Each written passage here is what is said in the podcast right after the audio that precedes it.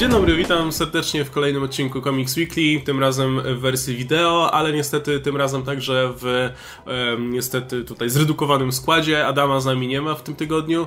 E, moja teoria jest taka, że zobaczył ten plakat do Sonika Live Action i nie wiem, do, do, doznał wylewu albo czegoś, bo nie daje znaku życia od tamtej pory, ale mam nadzieję, że wydobrzeje do następnego tygodnia. Miejmy nadzieję, możecie mu napisać coś miłego.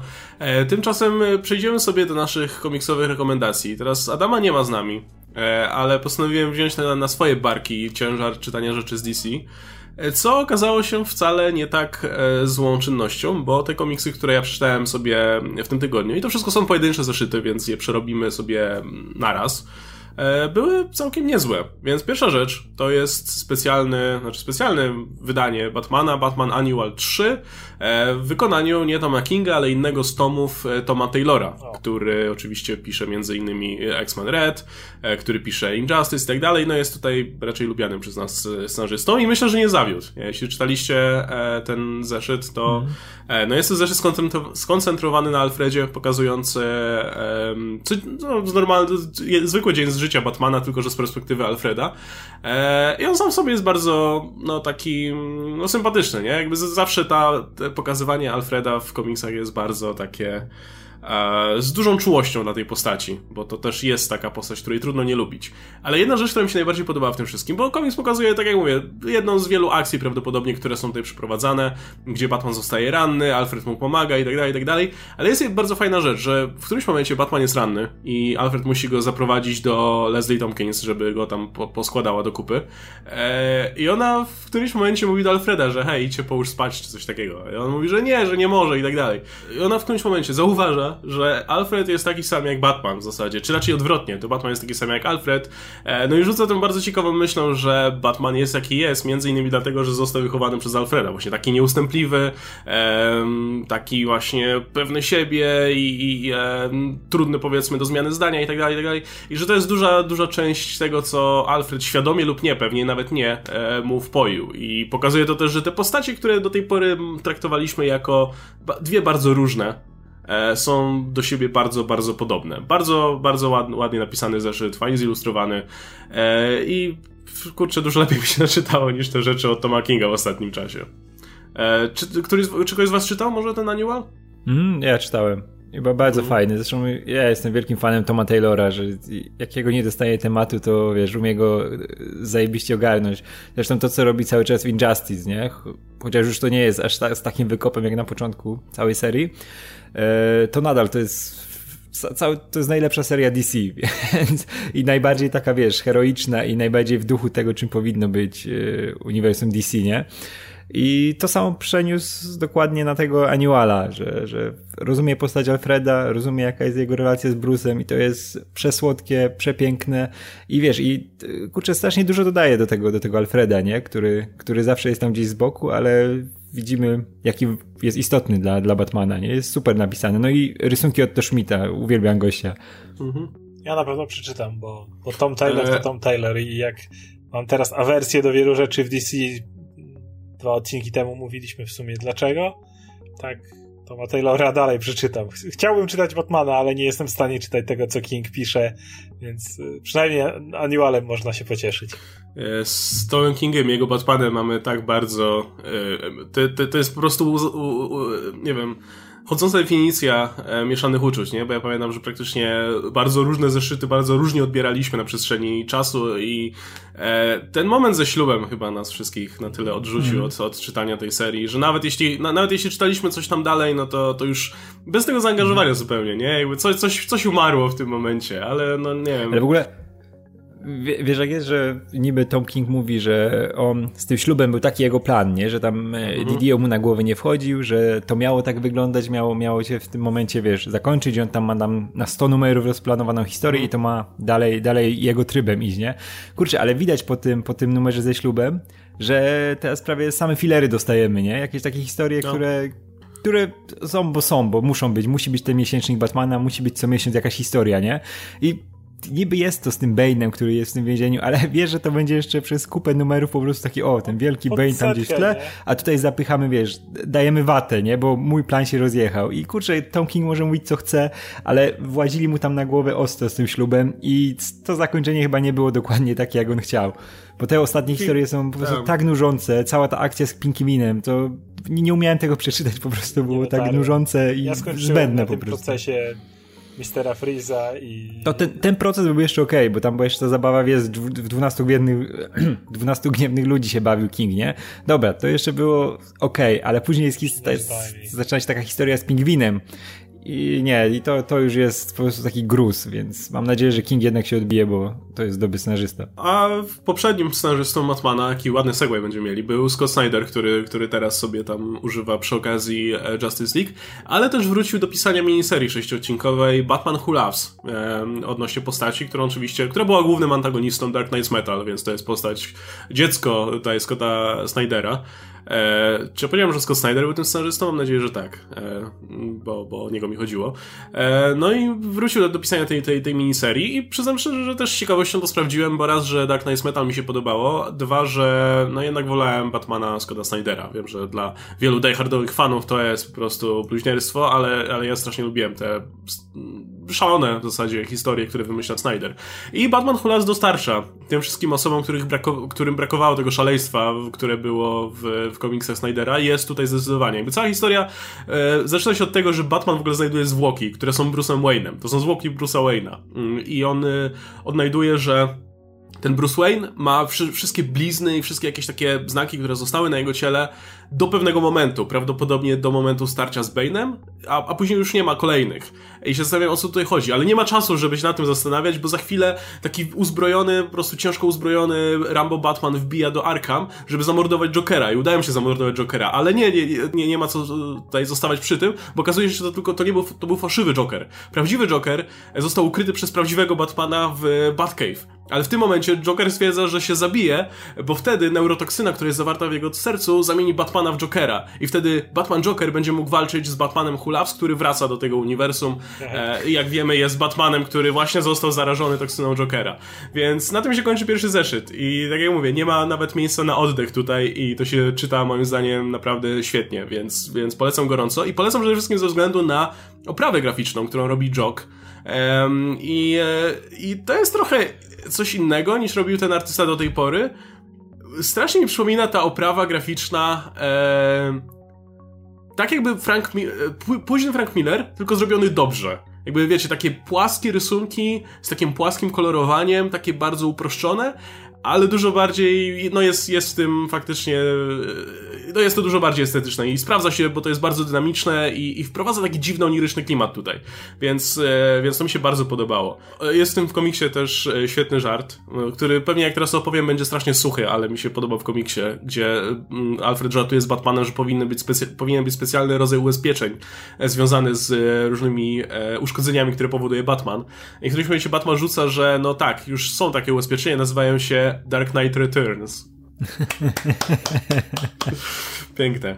Nie, ale komiks jest naprawdę dobry, bardzo, bardzo mi się podobał i zaskakująco, bo ja tak troszkę, troszkę bez przekonanych podchodziłem, mówię, a okej, okay, wrócę sobie do tej postaci i jestem ciekaw, co wymyślą. Myślałem, że to będzie raczej coś związanego z tamtą postacią, jakiś e, rozszerzenie jego originu czy coś takiego, mm. ale nie, jakby on wraca po prostu z jakiegoś powodu. Znaczy, potem i tak może się okazać, że to jest jakieś inne uniwersum, albo inna ziemia, albo coś takiego, ale wszystko jedno, co za różnica. Komiks się czyta dobrze, więc ty, tylko w sumie na tym mi zależy. A i trzecia rzecz, którą przeczytałem, e, to było nowy Detective Comics, bo teraz od tego zeszytu aż do tysięcznego będzie się tą serią opiekował Peter Tomasi, za którym też myślę tęsknimy. E, więc, e, więc też stwierdziłem, że sprawdzę, ale że Radek czytał to samo, to może oddam tobie głos.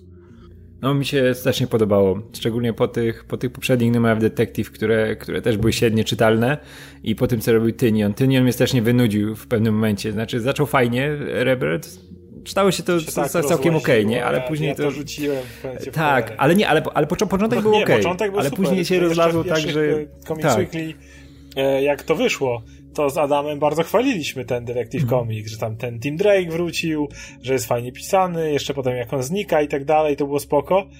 Ale pamiętacie, to, mm. mnie, to mnie tak zaczęło nudzić, to się tak porozłaziło, to było tak bardzo o niczym. Czułeś, że to jest ten taki zapchaj dziura, ten taki, tak jak mówisz, bo Detective tak, Comics, tak. bo to ten tytuł, bo trzeba ten tysiąc dobić i trzeba to po prostu napierdzielać. Mm. Było tak nudne w pewnym momencie. Ja to rzuciłem. Tak, tak. I wiedziałeś, że tak. I wiedziałeś, że tym głównym działem jest tak, ta seria tak, Kinga, ja nie? I w to, w to idzie pełna para. Tak detektyw, detektyw leci, ale super, że akurat tą serię, która była no, w takim nieciekawym miejscu, dali Tomasiemu, nie? Który, który ma, ma no potrafi wyciągać takie serie, wiesz, żeby, które wydaje się, że o, nie ma już ich po co czytać, nie? A on nagle robi z nimi magię, nie? Jak Superman był w strasznym maraźmie w pewnym momencie, nie? Że to kto, kto, kto chce czytać Supermana, tam zawsze dawali tych, wiesz, e, Jurgensów i tych, tych innych scenarzystów, których trzeba dopychać, żeby, żeby dało się czytać, nie? Oprócz tego momentu, gdzie Morrisona dali, ale też wiesz, że Morrison z tego zrobił nie tyle komiks o Supermanie, tylko komiks Morrisona, nie? A nagle wiesz, jak Morris, y, Tomasi dostał Supermana, zaczęło się cudowność, nie? Jest ten, w ogóle przez ten numer, o którym mówiliśmy o historii Ameryki z punktu widzenia Supermana, jak opowiadał Johnowi, nie? To dla mnie to jest jeden z w ogóle z najlepiej napisanych numer komiksów DC w ostatniej no, przynajmniej dekadzie. Też, e, no moment, i... kiedy Tomasi dostał Supermana, to o tym Łukasz z kolei wspominał. To był ten moment, kiedy nagle ludzie zaczęli interesować się znowu Supermanem. To był ten moment, kiedy nagle tak, wszyscy tak, w Reber zaczęli gadać nie o Batmanie, o którym zawsze się gada i zawsze się przydaje, mm. to nagle Superman był na pierwszym planie i nagle mówiło się, o, te nowe komiksy z Supermanem, nowa jakość i się sprzedawał świetnie. To Tomasi, co mi się bardzo podoba jego seria Batman and Robin, ta wcześniejsza. No właśnie, ch ch chciałem powiedzieć, że on też, wiesz, robi tą serię, która jest na boku zawsze, nie? Tak samo jak wtedy był Snydera, była ta główna, nie? A on robi sobie tego Batman i Robin, który w mojej, wiesz, według mnie był dużo lepszą serią niż, niż ten Batman. To który była Batman... ulubiona seria, tak, to tak, uwielbiałem tak. to po prostu. No i tutaj jest, wiesz, tutaj jest takie samo wejście, nie? Że z, z, on potrafi, potrafi cudownie zaczynać historię, tak jak właśnie ten pierwszy jego detektyw jest tak cholernie dziwny, tak jak nie czytałem tego jeszcze Batman Who Lost, nie? Ale, ale, ale tutaj też jest takie straszne dziwactwo, bo zaczyna się od tego, że e, Batman i Gordon stoją przed jakimś zbiornikiem, właśnie akwarium, gdzie pływają i, i idealne kopie e, martwych Marty i Thomasa Wayne'ów, których ktoś przygotował tak, żeby wyglądali, jacyś ludzie to są, których mm. po prostu, wiesz, operacje plastyczne i wszystko jest idealnie, żeby wyglądali jak zamordowani Wayne'owie, nie? I to jest właśnie ten punkt wyjściowy. No i kurczę, chcę wiedzieć, gdzie to będzie dalej dążyć, nie? Jak, jak kto, kto sobie tyle trudu zadał, żeby to zrobić, bo później jest jeszcze akcja, z, jakiś potwór się dziwny pojawia, który atakuje Leslie Tompkins i Batman ma tam naprawdę świetnie rozpisaną scenę akcji. Dawno nie widziałem tak fajnie rozpisanej, wiesz, sceny, gdzie Batman musi kogoś ratować, nie? Że on tam zmierza, ktoś sobie tam musi radzić i, i jak to jest rozpisane. I to wyglądało kapitalnie. No i kurczę, to jest tak, tak fajny początek, tak świetnie narysowany przez, bo to Doc Manke, nie? Rysuje. E, który, który jest przejrzysty. Zresztą mój ulubiony moment w całym New 52, gdy jeszcze tam był Detective Comics, to jest właśnie ten moment, kiedy John Lyman przejął tą serię chyba na trzy jakieś storyarki, e, gdzie też Doug Manke rysował i to było świetnie wyglądało. I no, no kurczę, i znowu chce mi się czytać tego Detective Comics po tych, po tych miesiącach, gdzie w ogóle nie miałem żadnej ochoty. Brałem te komiksy, one były tak rozlazłe, było ciężko, wiesz, wejść ten komiks od tak sobie po prostu z marszu, a tutaj bezproblemowo, nie? Historia mnie łapie, rysunki są świetne, no i czuć Tomasiego w tym. No to jest taki klasyczny komiks mm. z Batmanem, nie? Gdzie mamy... Właśnie, wiesz, to jest Detective Comics, więc mamy mhm. śledztwo mm. detektywistyczne. Fajnie, wreszcie, nie? Jakby pierwszy raz od bardzo dawna e, ktokolwiek wpadł na to, że komiksy Detective Comics powinny się niejako skupiać na czymś takim. E, i, a poza tym to jest taki bardzo klasyczny Batman. Właśnie mamy jakieś śledztwo, mamy jakąś dziwną sytuację, potem się pojawia ten dziwny potwór, z którym Batman walczy i to jest fajnie... Jest masa akcji w tym. E, podoba mi się też to, że Leslie Tompkins w ogóle nie słucha tego, co Batman mówi do niej, więc on musi improwizować. Tak. No, no dobrze się to czyta i też jest ta, ta intryga, ta cała tajemnica, co, co, co stoi za tymi e, rodzicami. E, także pewnie, pewnie zmierzać do tego tysięcznego tam zeszytu, nie? W jakiś sposób to ma być pewnie hołd dla jakiegoś dziedzictwa Batmana i myślę, że no kto jak kto, ale myślę, że Tomasi akurat zrobi dobrą robotę oddając hołd Batmanowi tutaj. E, jeśli, jeśli wie, czym powinien być komiks w ramach Detective Comics, no to, to, to myślę, że spokojnie sobie z tym poradzi. E, no, to też mi się podobało i to, to był taki właśnie typowy, superbohaterski komiks z Batmanem, który chętnie bym sobie czytał co miesiąc, czy co dwa tygodnie, a to chyba co miesiąc wychodzi teraz. E, no, dobra robota, nie?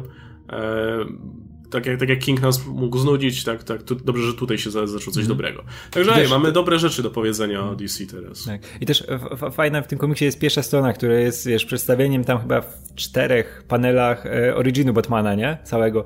Tak jak kiedyś, tak jak kiedyś... E... Bo ktoś może nie znać, nie? Tak, ale wiesz, ale to, to był naprawdę, wiesz, zgrabny w paru słowach, nie? I od, od razu, wiesz, no, wiem, wiem, że każdy to zna, ale to było, wiesz, fajnie, fajnie, e, jeśli chodzi o, wiesz, rozrysowanie tego i rozpisanie.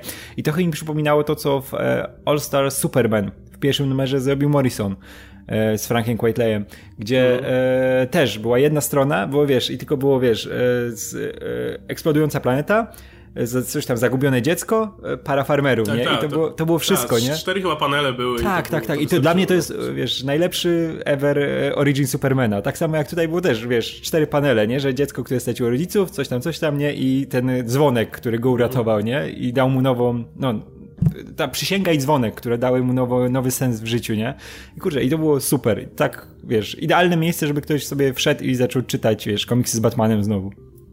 Ja w ogóle jestem mega fanem Tomasiego, e, bo jest ten nowe uniwersum animacji DC, które są e, e, Bywa, bywały ok, bo to jest no. najlepsze, no, co mogę powiedzieć. Bywały. Ale te, te, teraz to już w ogóle nie mają tej racji bytu, bo Spider-Man przyszedł i... E, no tak, ale Spider-Man jest w kinach, a to jest, wiesz, straight no. to DVD, wiadomo, inny budżet, innych grafików. W każdym razie chcę to powiedzieć dlatego, że ostatnią animację, y, która jest luźną adaptacją śmierci Supermana, e, napisał Tomasi cały scenariusz do niej. I to tak czuć pierwszy raz oglądałem i byłem taki, o jak, jak ja to fajne, jak to się fajnie ogląda. To jest, e, weź sobie koncept śmierci Supermana e, i drobny koncept z tego Snyderowskiego Man of Steel i zrób to dobrze. W sensie o, no. o, oba, oba motywy, jakby zrób to dobrze.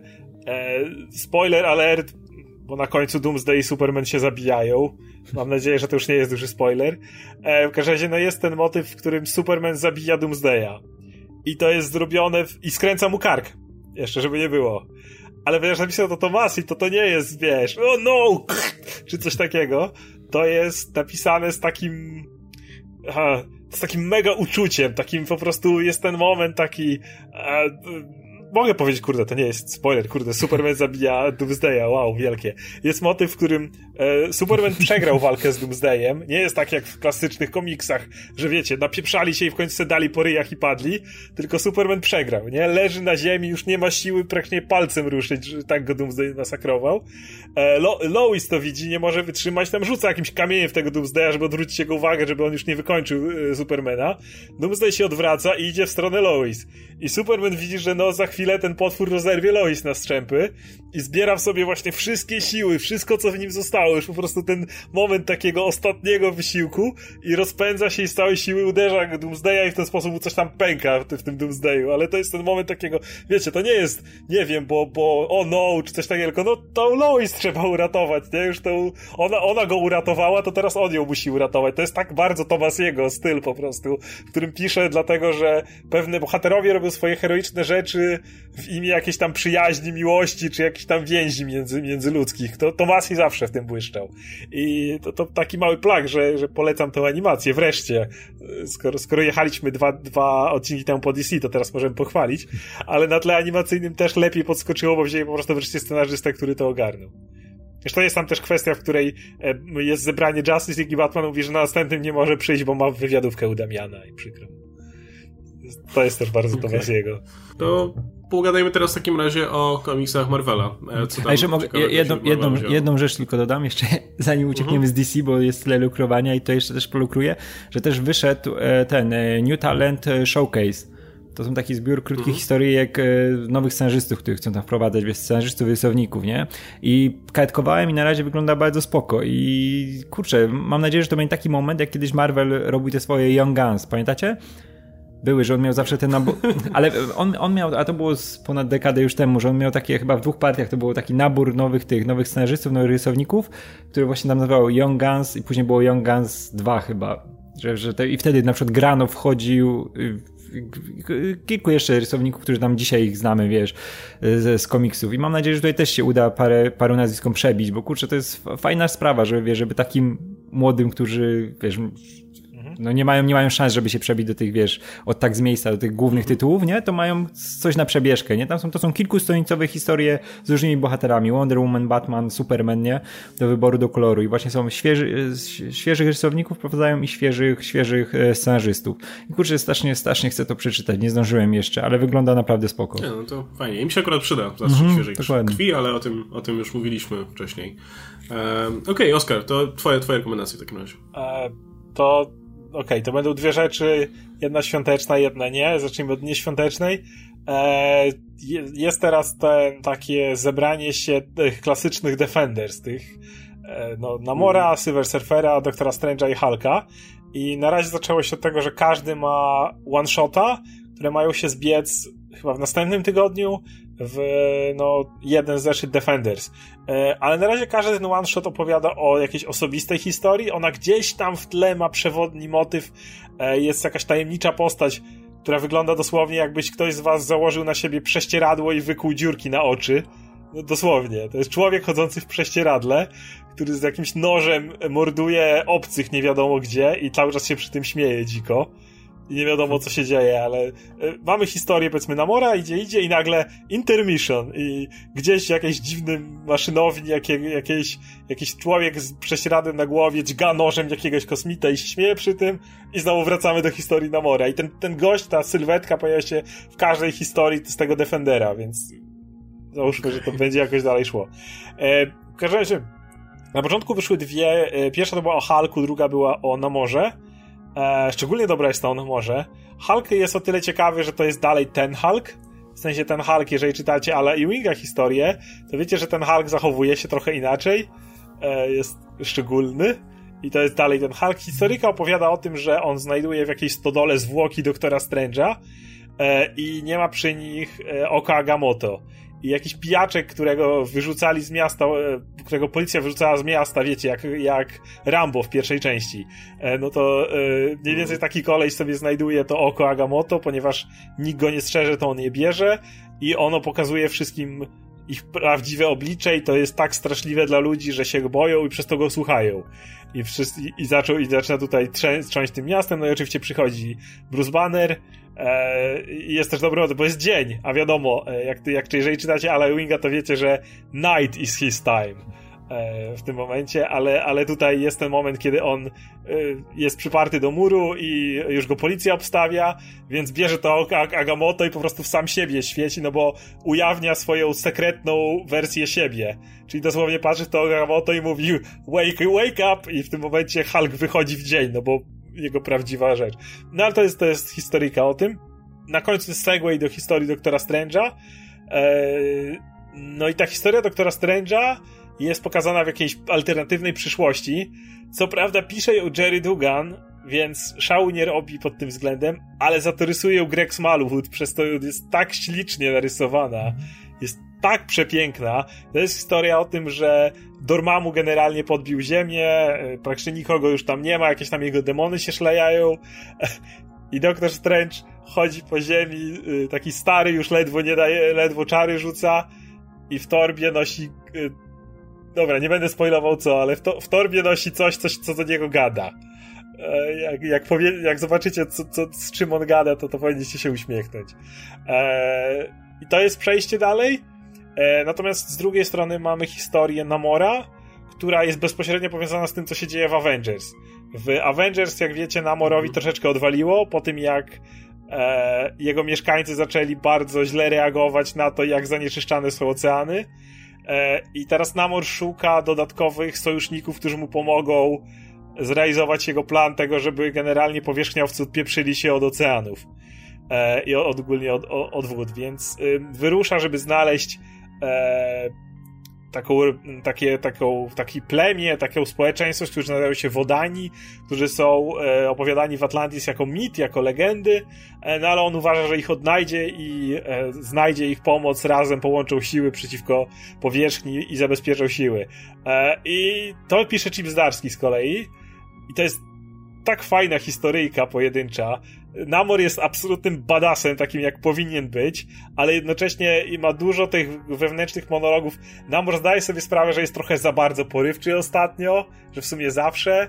że na dobrą sprawę czasami ten jego gniew, który przez niego przemawia, to może nie jest najlepszy, jeżeli chodzi o bycie władcą, bo czasem dyplomacja się przydaje i on trochę, wiecie, ma anger management mu potrzebny jest i jest sporo z tym związanych, ale jednocześnie jest kompletnym badasem.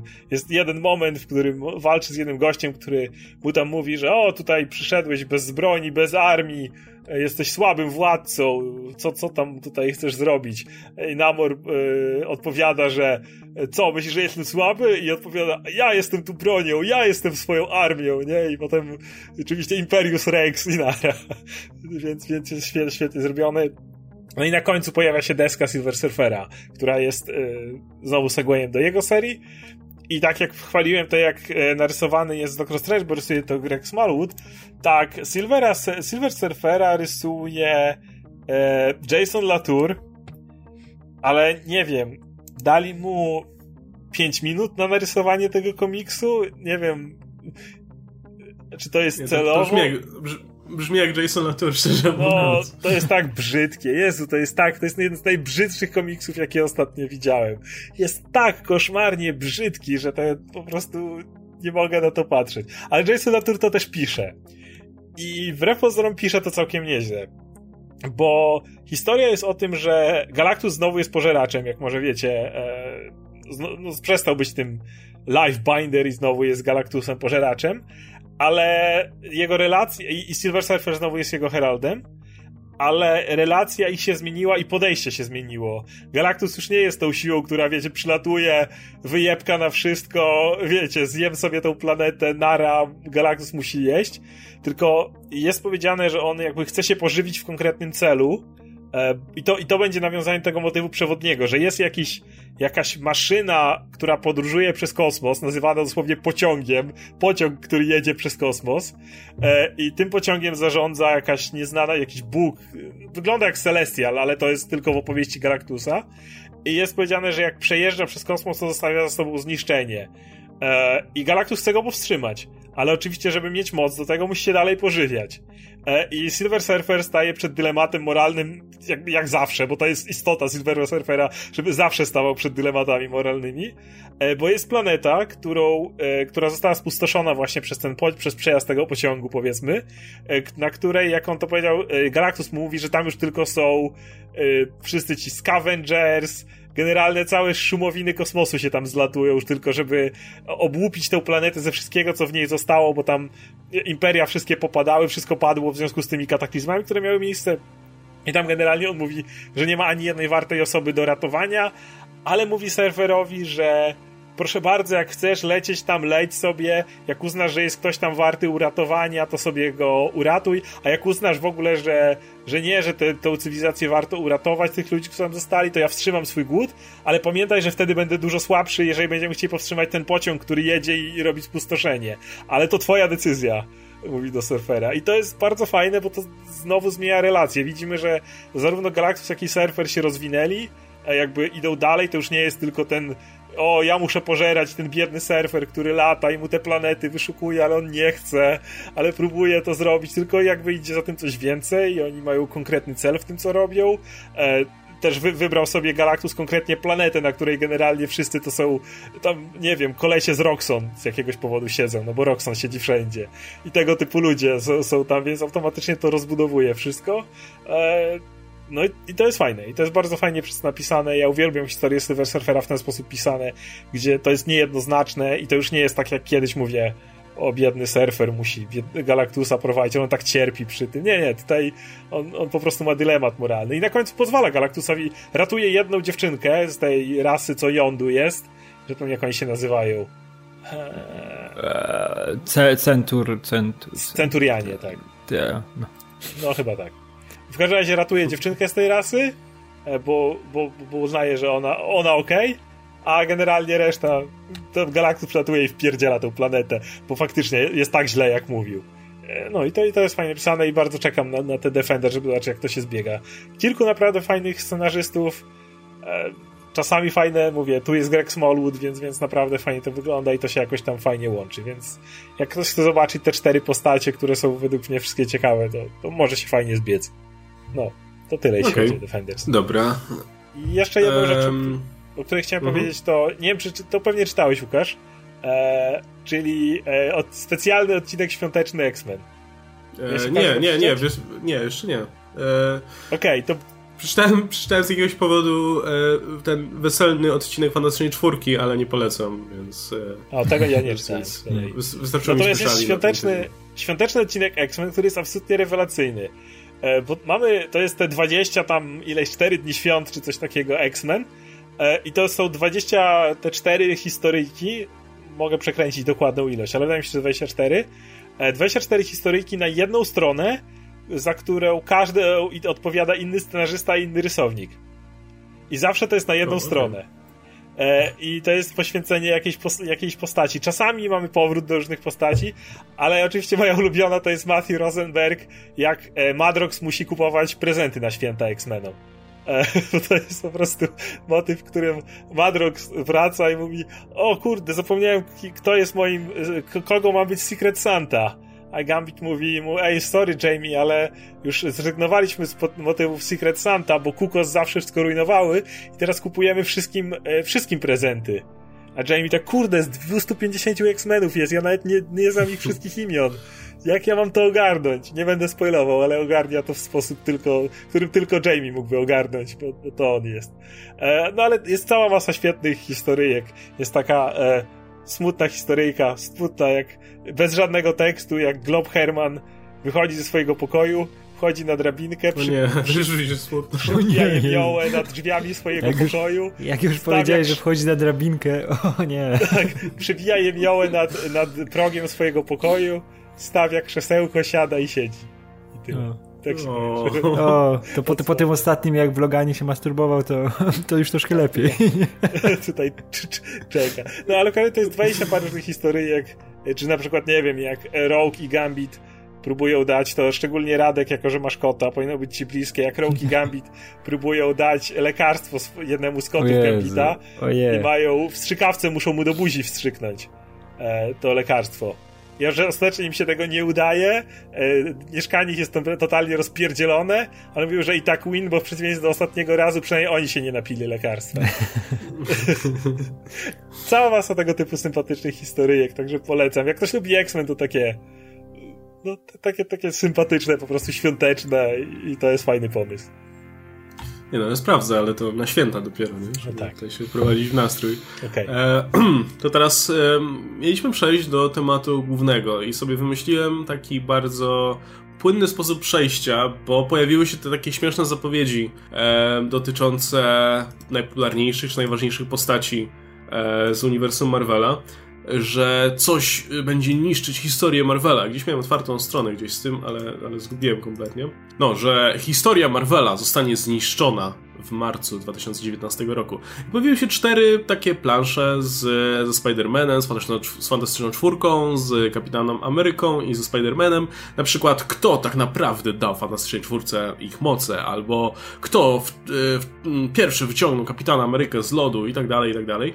No i tyle. No, dostaliśmy te plansze i założyłem sobie, że no, będą pewnie jakoś tam grzebać e, w origинach tej postaci albo generalnie tutaj w początkach uniwersum Marvela. Myślałem sobie może, że to ma być jakiś hołd dla Stana Lee, być może, bo to są jego kreacje, więc może w jakiś sposób e, to miałaby być jakaś historia, która, która tego dotyczy.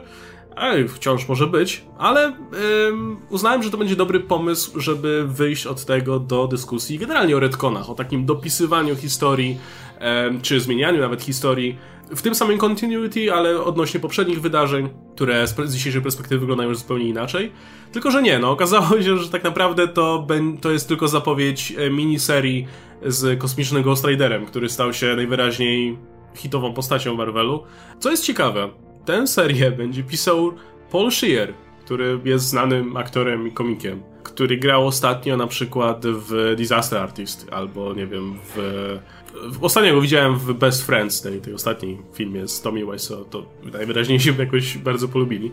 Razem z nim będzie dopisał Nick Giovanetti, czyli scenarzysta już de facto komiksowy i razem będą tworzyć serię, która się będzie nazywała Cosmic Ghost Rider Destroys Marvel History, I to będzie właśnie, tak jak mówiłem, sześciocinkowa seria, gdzie najwyraźniej Cosmic Ghost Rider, nie mając niczego innego do roboty, będąc uwięzionym w przeszłości, będzie w jakiś sposób wpływał na wydarzenia te z przeszłości, te legendarne wydarzenia w historii Marvela. E, co myślę, że i tak pozostanie poza continuity. Raczej będzie po prostu taką miniserią w stylu tych wszystkich miniserii o Deadpoolu, który gdzieś coś robi różne rzeczy, a potem na nic to nie ma żadnego wpływu. Spokojnie, mam nic przeciwko temu, żeby taka seria sobie powstawała. No ale nie pasuje nam to do, tema do, tematu za bardzo niestety. Ale jak już jesteśmy przy tym, co myślicie ogólnie o tej wielkiej, nagle wybuchłej popularności Cosmic Ghost Ridera?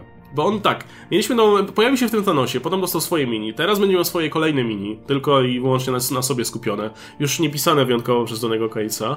E, no i będzie też w Guardians of the Galaxy pisanych już przez Cage'a w ramach regularnej serii. Tego nie wiadomo do końca, bo ten skład Guardians ciągle jest nie do końca jasny, bo tam ich postaci jest bardzo dużo, teraz były te alternatywne okładki, gdzie nawali tych postaci pierdyliard. Czy będzie tak w tych Guardians, to tak nie do końca jeszcze pewne. Natomiast odpowiadając na pytanie, e, nie jestem aż tak z tego zadowolony.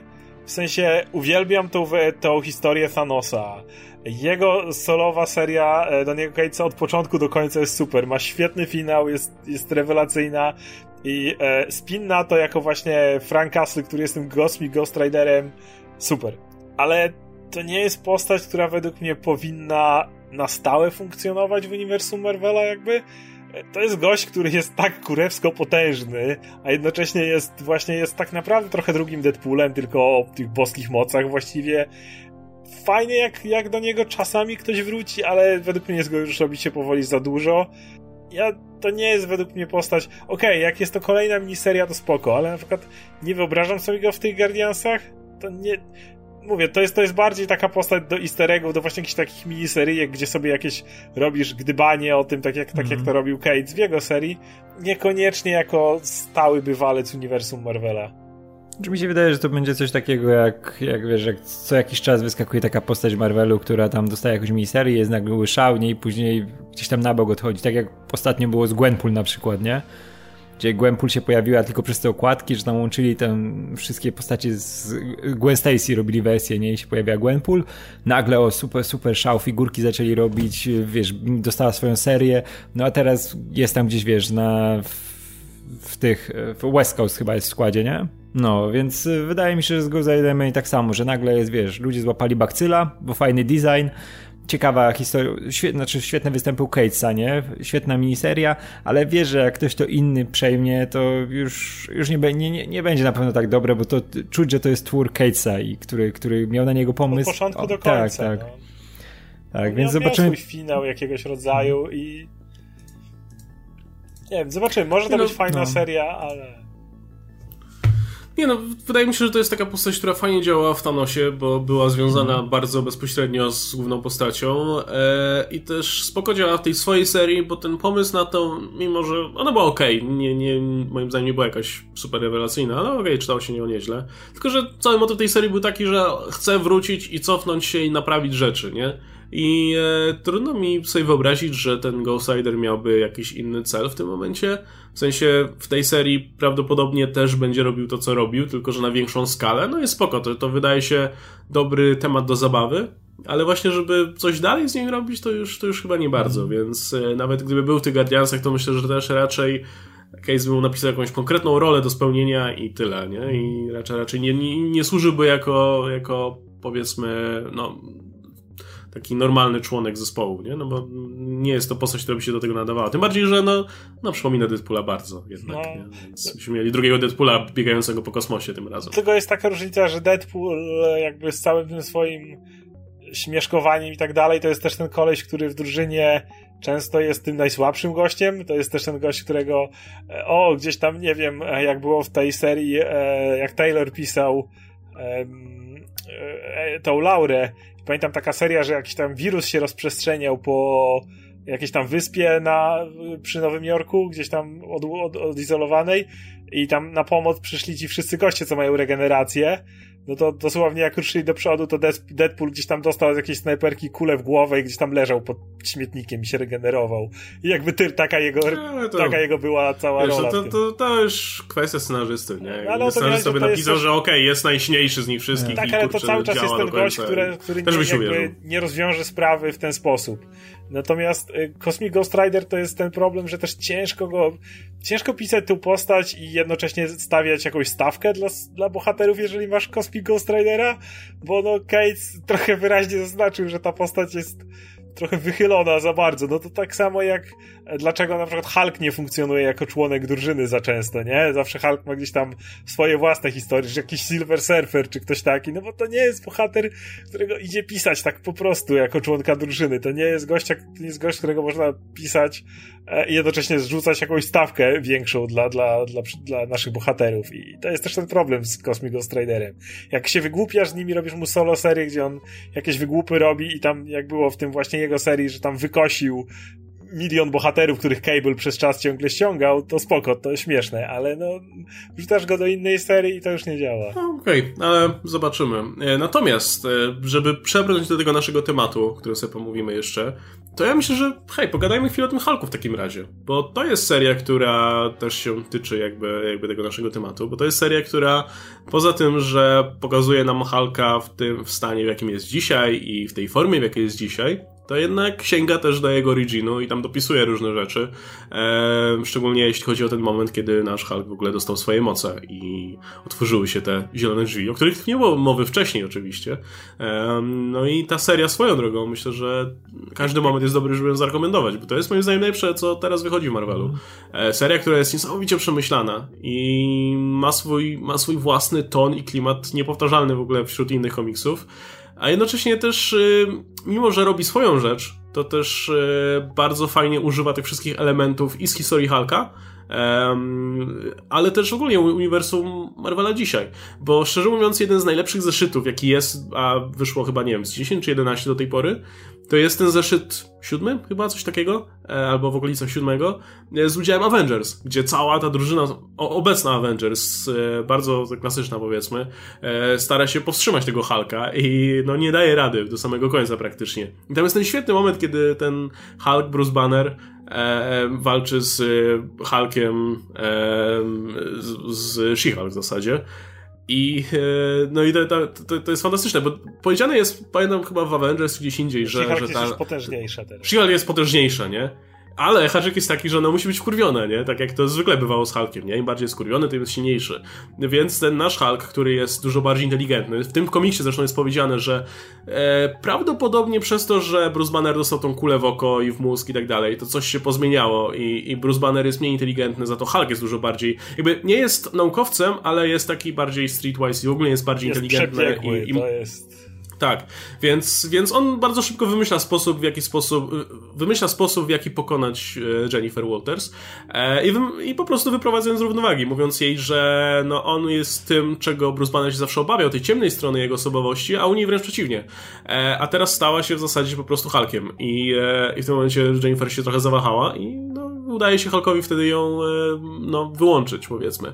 Jest ten moment z Thorem, gdzie po prostu Hulk, Hulk daje mu tak mocno w pierdol, że, że Thor się po prostu rakiem wycofuje z tego konfliktu. E, no i w końcu Avengers udaje się pokonać, a potem, potem widzimy, że, że ten Hulk zostaje przeniesiony jakieś pasówki, zostaje w ogóle pocięty na ileś tam części, stoi w tych słoikach. I to jest jeden z tych, i to jest jedna z tych rzeczy, które kurczę zawsze chciałbym, żeby to się gdzieś wydarzyło i zobaczyć, co się wydarzy dalej, nie? No bo Hulk jest, już powiedziane nam jakiś czas temu, że jest nieśmiertelny, nie? Więc okej, okay, co by się stało, gdyby go pociąć po prostu na części i trzymać gdzieś, nie? Albo spalić, albo coś takiego. No i ten komiks nam to pokazuje i to wszystko jest fascynujące i przerażające jednocześnie, bo ten Hulk ma oczywiście cały czas tą swoją misję, żeby e, no, pokonywać potwory. Potwory rozumiane w bardzo różny sposób. E, także potwory, no, metaforyczne bardziej. E, I, e, I to jest bardzo przerażające, bo z tym Hulkiem nie da się za bardzo walczyć w żaden sposób, bo raz, że jest niesamowicie silny, dwa, że jest niesamowicie przebiegły, a trzy, że jest bezwzględny. Jest totalnie bezwzględny i po prostu nie, nie, no nie ogląda się za siebie. E, I wow, naprawdę. I najlepsze jest to, że poza tym, że ta seria jest spójna ze sobą i opowiada dosyć spójną historię, gdzie rzeczy wynikają z siebie, to też e, każdy zeszyt jest czymś innym. Jakby każdy zeszyt się trochę skupia na innej, na innej kwestii. Jeden jest trochę bardziej taki superbohaterski, inny jest taki bardziej horrorowy, jeszcze inny czerpie wyraźnie z tych komiksów epoki EC, tych, tych wszystkich e, z rozmaitymi potworami i tak dalej. I wow, e, i wygląda to swoją drogą, wygląda to, że Hulk się sprzedaje bardzo dobrze, więc wow, wreszcie Aloy Wingowi się udało no, trafić jest... serią, która nie tylko jest dobra, a ten autor miał masę dobrych serii na koncie, ale jest też sukcesem i widzę, że dużo się też o niej mówi w internecie, ma świetne recenzje, gdzie bym nie patrzył, to tam same dziewiątki lecą po prostu, e, nie dziwię się zupełnie. I jest to, kurczę, no rewelacja, e, naprawdę, komiks, który mnie zmasakrował zupełnie, więc... E, ale niesam, wow. niesamowite jest to, że to jest y, dwa minusy dają plus. Bo jakby serie z Hulkiem się nigdy sprzedawały nie? i serie Ala Ewinga się nigdy nie sprzedawały. Mhm. Jakby no, serie z Hulkiem to by się nie sprzedawały, bo nikt nigdy nie miał pomysłu na to, jak pisać solowego Hulka. Czasami ktoś miał pomysł na pojedynczy story arc, jak według mnie naprawdę był fajny ten pomysł z tym, jak on był Dog Green. E, ale to też nie mogło długo trwać. To też było tylko takie na, na chwilę i wiesz, że to no nie szło, to nie była osobowość, którą byś chciał czytać dłużej. To, to, to się szybko nudziło. I już i tak według mnie trochę nawet przeholowali z tą osobowością jego. E, tak samo, a z kolei Al, Al Ewing miał rewelacyjne serie, absolutnie rewelacyjne, ale one zawsze były z jakiegoś powodu może zbyt powalone, zbyt pokręcone dla, dla czytelnika po prostu. No to jest Hulk, jednak popularna postać w jakiś sposób, no i, i pisana w tak niesamowity, niesamowitym właśnie tonie, jak, jak on to pisze. Ja bardzo często zachwalałem tego Halka, czy tu, czy, czy u siebie i, i przybliżałem tam, co się dzieje, e, ale, ale tak, ta seria na mnie robiła wrażenie ogromne, jak ją czytałem po kolei. A, I ona jeszcze jakby nie boją się tutaj pójść w totalne, popierdzielone rzeczy. Znaczy, Ewing to zawsze robił e, w swoich tych serii Ultimates, to tam z kolei kosmicznie powalone rzeczy. No a tutaj, no, no scena, w której Hulk e, wyrywa rozdartemu na pół Absorbing Manowi kręgosłup, robi z niego łańcuch i zaczyna go napieprzać, ale Absorbing Man dalej jako rozdarta na pół istota bez kręgosłupa biega i nawet jeszcze coś tam mówi. E, nie, nie, że coś tam mówi. To jest najlepsze właśnie, że Absorbing Man nie jest do końca sobą. On jest świadomy, ale nie działa tak. do końca e, tak, jak on by chciał.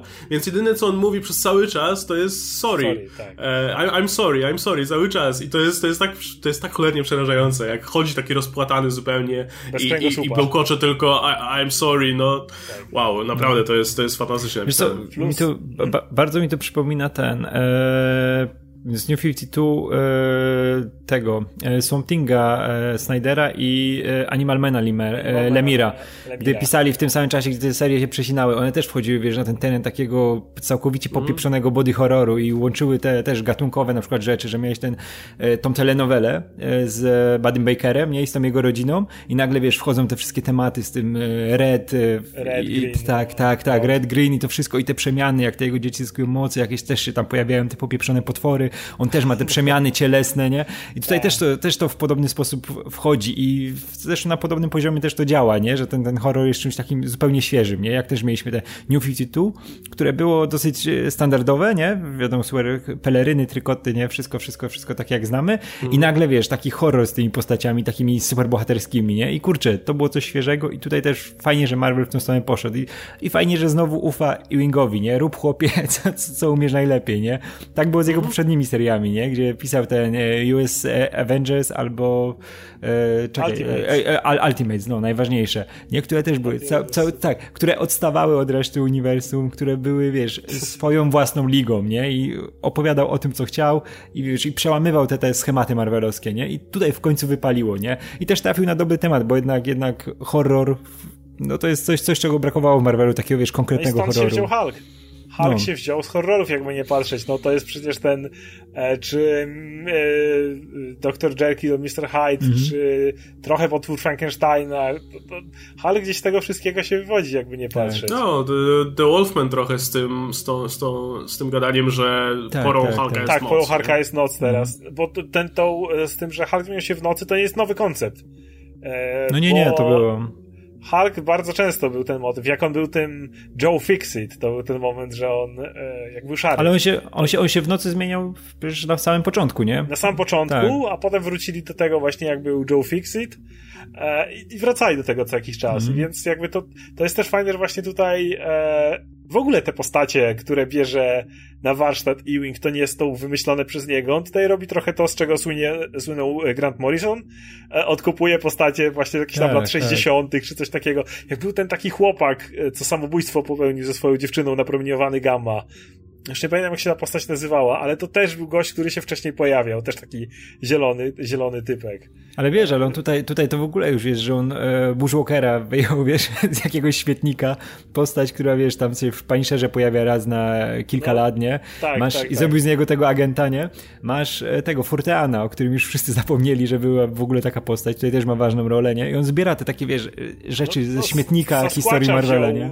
I przypomniał właściwie skąd się Sasquatch wziął i jakiego Tak, a przy, przerażająca jest ta historia z Sasquatchem, tak, wiesz. Była właśnie świetna tak. przez to. Wiesz, zawsze Langowski to był, wiesz, taki, taki jakiś taki, wiesz, w tle postać, o której nic nie wiesz, nie? No. Taki no. fajny gość, taki, taki pist, kanadyjski pist to był taki. Tak, w ogóle wiesz, tutaj ta, ta narracja, że musisz wiedzieć, co będzie w następnym numerze, nie? Bo one się, na przykład te ostatnie numery, jak się skończysz, masz tego Halka z przerażeniem w oczach i o kurwa, to jest piekło, nie? I to, to jeszcze jak ten Hulk wygląda, teraz ten Hulk jest takie, wiecie, że to mięso na nim wisi, tak? On jest taki, mm -hmm. skóra taka obwisła na nim. On wygląda jak, kurde, po prostu szkielet i, i, i tak, nie, to jest tak powalona seria, ale jednocześnie i też wchodzi w to ten cały motyw na przykład, że i tak jak e, skoro powoli zmierzamy w stronę retconów, to tutaj też jest powiedziane na przykład, że Hulk istniał jako taki przed e, wybuchem bomby gamma, że jakby ona go uwolniła w jakiś sposób. To jest wejście w te Green Door i on jakby przypomina, że to jest ten moment, kiedy on przemówił, ale, ale on sam twierdzi, że istniał wcześniej.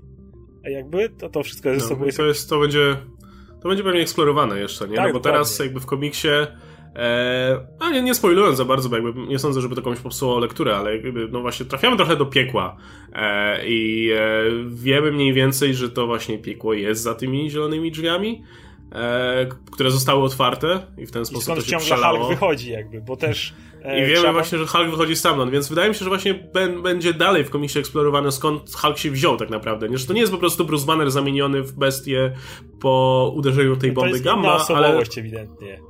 Tak, e, jest ale to motyw, jest coś więcej. Jest ten motyw, w którym bardzo fajny też pisany, który czasami się pojawiał, ale tutaj jest on wyjątkowo dobrze napisany, e, że jest jednak te, te porozumienie między Hulkiem i Bannerem. E, ten Hulk jest bezwzględny, ale z drugiej strony to jest taki etap życia, w którym jakby Bannerowi to pasuje i mhm. Banner jakby i Hulk są drużyną trochę w ten sposób. Widzisz to, że oni się porozumiewują, że sobie jakoś informacje zostawiają, że razem wiedzą, kto kiedy ma się pojawić, e, że jakby Hulk też dba o Bannera i często wspomina o tym, że e, o, ja e, są pewne rzeczy, które są dla mnie sprawą osobistą. I właśnie, więc skrzywdziłeś Bannera, a to biorę bardzo, bardzo personalnie i, i w tym momencie sorry, ale masz przewalone, więc widzisz też to, to, to, to taką ciekawą relację Hulka i Bannera jakby, która, która jest czymś trochę więcej niż zawsze o, jestem biedny, zostawcie mnie, jestem potworem, albo, albo nie, tutaj, tutaj współpracują. I, I, jest tutaj bardzo ważna rzecz. E, żeby Hulk zmienił się, żeby Banner zmienił się w Hulka, nie wystarczy, że jest noc. E, nie wiem, czy zauważyliście, on musi zginąć. Teraz, żeby Hulk, no, tak. żeby Banner zmienić się, jest ten taki świetny e, na scena, kiedy ktoś tam, jest ta reporterka, która próbuje się dowiedzieć, o co się dzieje i jest powiedziane, że był Bruce w jakimś barze i kiedy dowiedział się, że jest jakaś zadyma w pewnym miejscu, to złapał nóż do steka i wybiegł na zewnątrz. No przecież wiemy, że Bruce nie złapał noża po to, żeby powiedz, tam powstrzymać ludzi tym nożem, bo ten nóż się mhm. już nie pojawia, tylko on sobie pewnie gdzieś tam gardło poderznął na, na za, za, wiecie, za, za jakiejś alejce i wtedy zmienił się w Halka. To jest to, że on musi być martwy i wtedy, kiedy, jeżeli, jeżeli jest martwy i nadchodzi noc, to, to on się zmienia w Halka. To samo w sobie jest jeszcze bardziej popieprzone niż było kiedykolwiek i wchodzi w ten motyw horrorów, że on musi się zabić dosłownie, albo ktoś go musi zabić. A to z kolei no. odnosi się do tej historii z Uncanny Avengers, e, kiedy po raz pierwszy Banner powrócił i to była naprawdę fajnie napisana historia o tym, że on za każdym razem, bo e, ta retrospekcja wszystkich śmierci jego w historii, mm. pamiętacie tę serię? Tak. I że on za każdym razem widział te zielone drzwi. Że już jest mhm. martwy, już jest spokój, bum, zielone drzwi, wychodzimy, jestem z powrotem. Bum, jest nie martwy. Było w no Surrender może? To było w No Surrender, tak, jak go... Oh, okay. Sorry, tak, nie No, no to pewnie Ewing pisał, nie? No, to tak, tak. E, I ten motyw, tak, jako Grandmaster e, wrócił mhm. z powrotem. Tak, I to, tak. każdym razem było właśnie, on jest martwy, zielone drzwi, martwy, zielone drzwi, martwy, zielone drzwi, tak w kółko. I tutaj idziemy w to już w pełni, co to oznacza. Tak, i przestałem naprawdę żałować. Pamiętam, że krytykowaliśmy mocno e, za, przede wszystkim decyzję o tym, żeby zabić Bruce'a Bannera, bo on w którymś momencie przecież został wyleczony przez Amadeusa. No a potem wrócił, w, myślę, w fajny sposób właśnie w No Surrender, gdzie gdzieś zrobił nagle przerażający i, i inaczej pisany. A teraz się okazuje, że hej, warto było. War, warto było go uśmiercić tylko po to, żeby to był przyczynek do tej właśnie historii. Ale wiesz dobrze, że to nie był plan Bendisa. Wiesz no dobrze, nie, nie że był. to jest... Ale, nie był, ale wiesz... uratował sytuację. Tak, ale wiesz, on musiał wyjść jednak od tego, że e, Hulk jest martwy, da, dał Bruce Banner tam... na pewno, tak. No, Bruce Banner został tam ubity i tak dalej i, i, i potem to pociągnął, także fajnie. Znaczy, no, nie jest zasługa Bendisa oczywiście, ale tak, e, tak działają komiksy, nie? Jakby rzecz, którą mocno krytykowaliśmy swego czasu, e, wziął ktoś inny i, i, i, teraz się to czyta bardzo dobrze. Ja jeszcze dodam tylko, że właśnie, to już napomknęliśmy o tym, ale oprawa e, Joe Bennetta chyba, Joe Bennett, który ilustruje, też jest niesamowita. Nawet momenty, kiedy tam wchodzą inni, inni artyści przy jakichś tam retrospekcjach i tak dalej, to też zawsze działa bardzo dobrze, ale to, co ilustruje Joe Bennett, wow, po prostu ja uwielbiam, jak on Hulka w ogóle rysuje, bo ten Hulk jest taki jest jednocześnie często jest tak, że albo się rysuje Halka jako po prostu wielkiego człowieka, który jest zielony, albo nie wiem, coś bardzo mało podobnego. A tutaj nie, tutaj jest w ogóle coś jeszcze innego. W ogóle on ma taką bardzo e, wykrzywioną tą twarz, ma takie wielkie usta, takie wielkie oczy. I się ciągle szczerzy, to jest ważne, bo to łączy się z tym, masz wielkie usta i on non-stop ma ten uśmiech wyszczerzony po prostu. No. Wow. E, no i te wszystkie właśnie zabawy z body horrorem, e, to z tych ostatnich zresztą tak, jak, jak Absorbium zaabsorbował, zaabsorbował tą całą jego mm. moc gamma i się zrobi takim chudym szkieletem, dalej tą wielką, dziwną twarzą. E, te momenty, kiedy właśnie Absorbium został rozerwany na pół, jak e, jest taki moment, jak Hulk i Bruce Banner są zlani w ogóle w jeden organizm w którymś momencie, bo się e, odmieniają, albo właśnie jak Hulk jest w którymś momencie w częściach, to też wyglądało niesamowicie. E, także no, świetna robota, bardzo spójnie w ogóle jest ten komiks rysowany i, i widać, że ten artysta się chyba wyrabia w czasie, bo, bo e, jakby mało jest gościnnych jednak artystów mm. w tym komiksie i wygląda super. To się będzie tak kapitalnie czytało jako taką jedną serię w iluś tam tomach, po prostu e, niech to wyjdzie w Polsce kiedyś, bo, bo to jest jedna z lepszych rzeczy, jakie, jakie czytałem. O, oczko do Infinity War, jak Hulk był w słoikach, to jak się wydostał? Mm. To był ten no moment, no który właśnie masz i Hulk zrobił. To, to, jest, to był tak dobry moment. To, było, to, to był snap. To był, to był snap, no. inny snap, ale też bardzo fajny. No to słuchajcie, jak wam się podoba w takim razie ogólnie idea takiego grzebania w postaciach? Jakby mamy te klasyczne postacie. Na razie nie będziemy jeszcze wchodzić w jakieś inne retcony, ale właśnie ten motyw, że bierzemy te klasyczne postacie, które powstawały w czasach, kiedy wiadomo, Origin się rozpisywało na jednej stronie, żeby potem już lecieć z akcją. E, no i teraz e, ten motyw, że współcześni twórcy biorą sobie taki Origin i dopisują taki, jakieś rzeczy dookoła, jakieś dodatkowe motywacje, jakieś rzeczy, które się działy między kadrami, czego nie widzieliśmy. E, czy jesteście zwolennikami czegoś takiego, czy wolelibyście, żeby jednak to zostawić w spokoju? Zupełnie za. Ja jestem absolutnie za. No te originy jednak były często albo bardzo słabe, albo właśnie tak jak mówisz, jedna strona o, tutaj ten dostał moc i teraz walczy z przestępczością, nara. E, to były originy, które no wtedy to nie, nie były istotne, ale one, wiele z tych originów nie mają nawet sensu z tym, co, jak postać się rozwinęła przez lata, przez dekady. E, I to jest dosyć istotne, żeby, żeby to, to jednak e, jakoś bardziej układać, więc ja nie mam absolutnie nic przeciwko. Chciałbym, żeby może niekoniecznie już Dan Slot, ale ktoś inny napisał e, Fantastycznej Czwórce trochę ten nowy Origin. Był, był jeden taki poprawiony Origin raz z Fantastycznej Czwórki, e, ale przydałby im się jeszcze jeden bardziej współczesny. No właśnie, ja, ja, się trochę podjarałem, jak zobaczyłem tą zapowiedź w Fantastycznej Czwórce. Przy innych bohaterach nie sądzę, żeby to było aż tak potrzebne, ale przy Fantastycznej Czwórce e, dopisanie czegoś, że właśnie coś stało za napromieniowaniem w kosmosie i tak dalej, że był za tym coś... Tak. Ja, ja bym tak, coś tak. takiego widział. Bo jeszcze, bo jeszcze z tym na przykład Spider-Manem, to ten radioaktywny pająk to ile już chociażby Straczyński dopisał z tymi totemami, z tym, że to była miała być mistyczna siła, czy nie wiadomo, to jest już tak rozwinięte i rozbudowane i za tym idzie tyle ta Silk, którą później ugryzł ten sam pająk i tak dalej. Tego jest już tam tak dużo, że tam w sumie nic już nie wciśniesz tego Spidermana. Ale Fantastyczna Czwórka ma cały czas kupę miejsca po tym, że ej, polecieli w kosmos i dostali promieniami, nara. Więc tutaj jest spokojnie dużo miejsca, żeby, żeby jakby coś więcej zrobić z ich originem i ja to absolutnie popieram. Pamiętam, jak bardzo byłem pod wrażeniem wrażeniem tej serii e, tego Marka Wade'a, Avengers, tam kropka, coś tam. E, I szczególnie pierwszy zeszyt był rewelacyjny, kiedy miałeś tę historię, kiedy Kapitan Ameryka zbiera drugi zespół, kiedy już e, pierwsi Avengers się rozeszli, no i on musi teraz prasie sprzedać, że ta atomowa drużyna, w której będzie on, Hawkeye, mm, e, tak. Scarlet Witch i Quicksilver, czyli trójka przestępców dotychczasowych, że to się uda. I to jest tak fajnie, bo masz z jednej strony te same kadry, te same sceny dokładnie co w starej historii, ale potem sceny za, jakby których nie widzieliśmy wcześniej. No bo wtedy te postacie były czyste, heroiczne i tak dalej, bez, bez wątpliwości, wszyscy byli tacy, tak, do boju. A tutaj mamy więcej, idzie kapitan przed, przed prasą powiedział, tutaj ci Avengers tak samo dadzą sobie radę, będą tak świetni, potem idzie do swojego pokoju i tak się na kurwa, to się nie uda.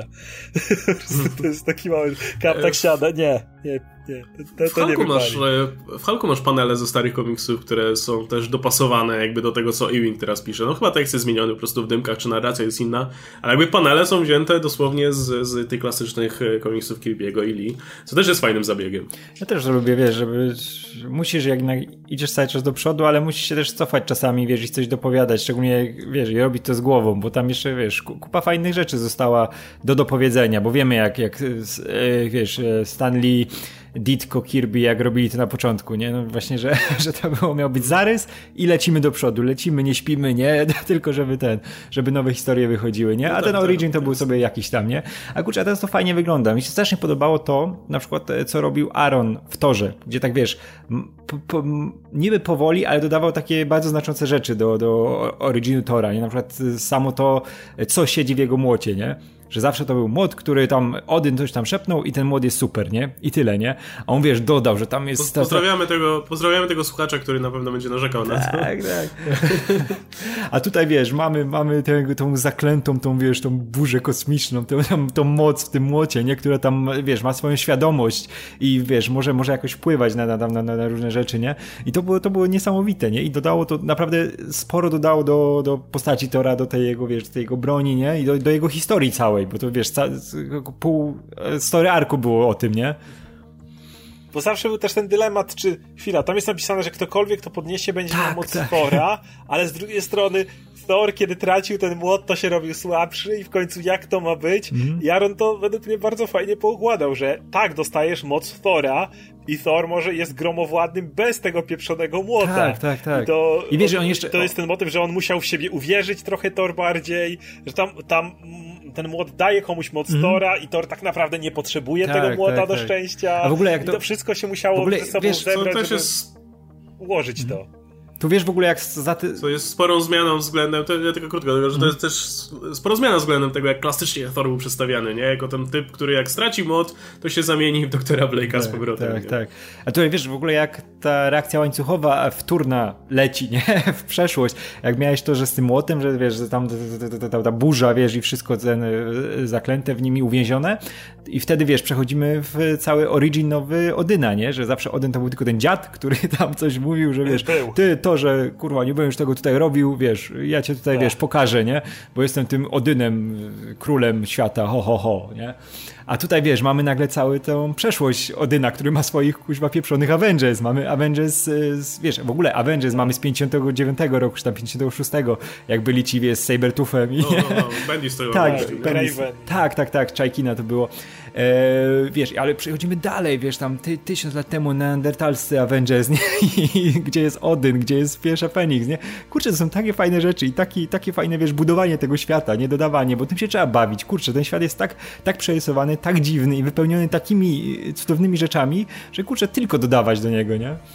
Dokładnie, ale skoro jesteśmy też przy Aronie, to chociażby y, cała geneza niedawno nowa, dlaczego na Ziemi jest tylu super ludzi. A. No ten cały motyw z tym Celestialem, który się rozłożył tak, tak, i jak tak. Prometeusz. O Jezu, tak. Wiesz, w ogóle początek... Tak, początek tak, że, że, generalnie mamy, mamy robić za e, układ odpornościowy, odpornościowy dla, dla tak, nie? I, i, i, no. Ludzie celowo mają jakby na Ziemi jest tylu superbohaterów przez to, że to jest plan Celestiali tak, na to, żeby sobie poradzić z własną zarazą. Że to nie jest przypadek, że tylko Powsta- na Ziemi powsta- są, są Powstaliśmy, powstaliśmy ze z tego, ze składającego się Celestiala, który był chory bardzo i jest... jesteśmy, jesteśmy Celestiala. Tak, tak. tak. To, no właśnie, o, o, to mi chodzi, że ja, ja bardzo lubię retcony i uważam, że są potrzebne tego typu, e, kiedy są one przemyślane mm. i ułożone. Jakby nawet jeżeli one bezpośrednio zaprzeczą czemuś, co wiem do tej pory, to jeżeli widzisz, że za tym stał jakiś plan, jakaś historia, tak jak robi Aaron, bo on bardzo często kompletnie wyrzuca za okno to, co było do tej pory. Czy tak jak zrobił z Doktorem Strange'em gdzie tą całą magię ułożył wreszcie, jakby, gdzie zrobił, że ma koszt, że za, przez cały ten czas były ten zakon tak. tych, tych e, cichych mnichów, którzy poświęcali się, żeby mhm. Strange mógł walczyć. Jakby to wszystko jest o tyle fajne, że tak, to jeżeli przeczytasz stare komiksy, to w kontekście nie ma żadnego sensu.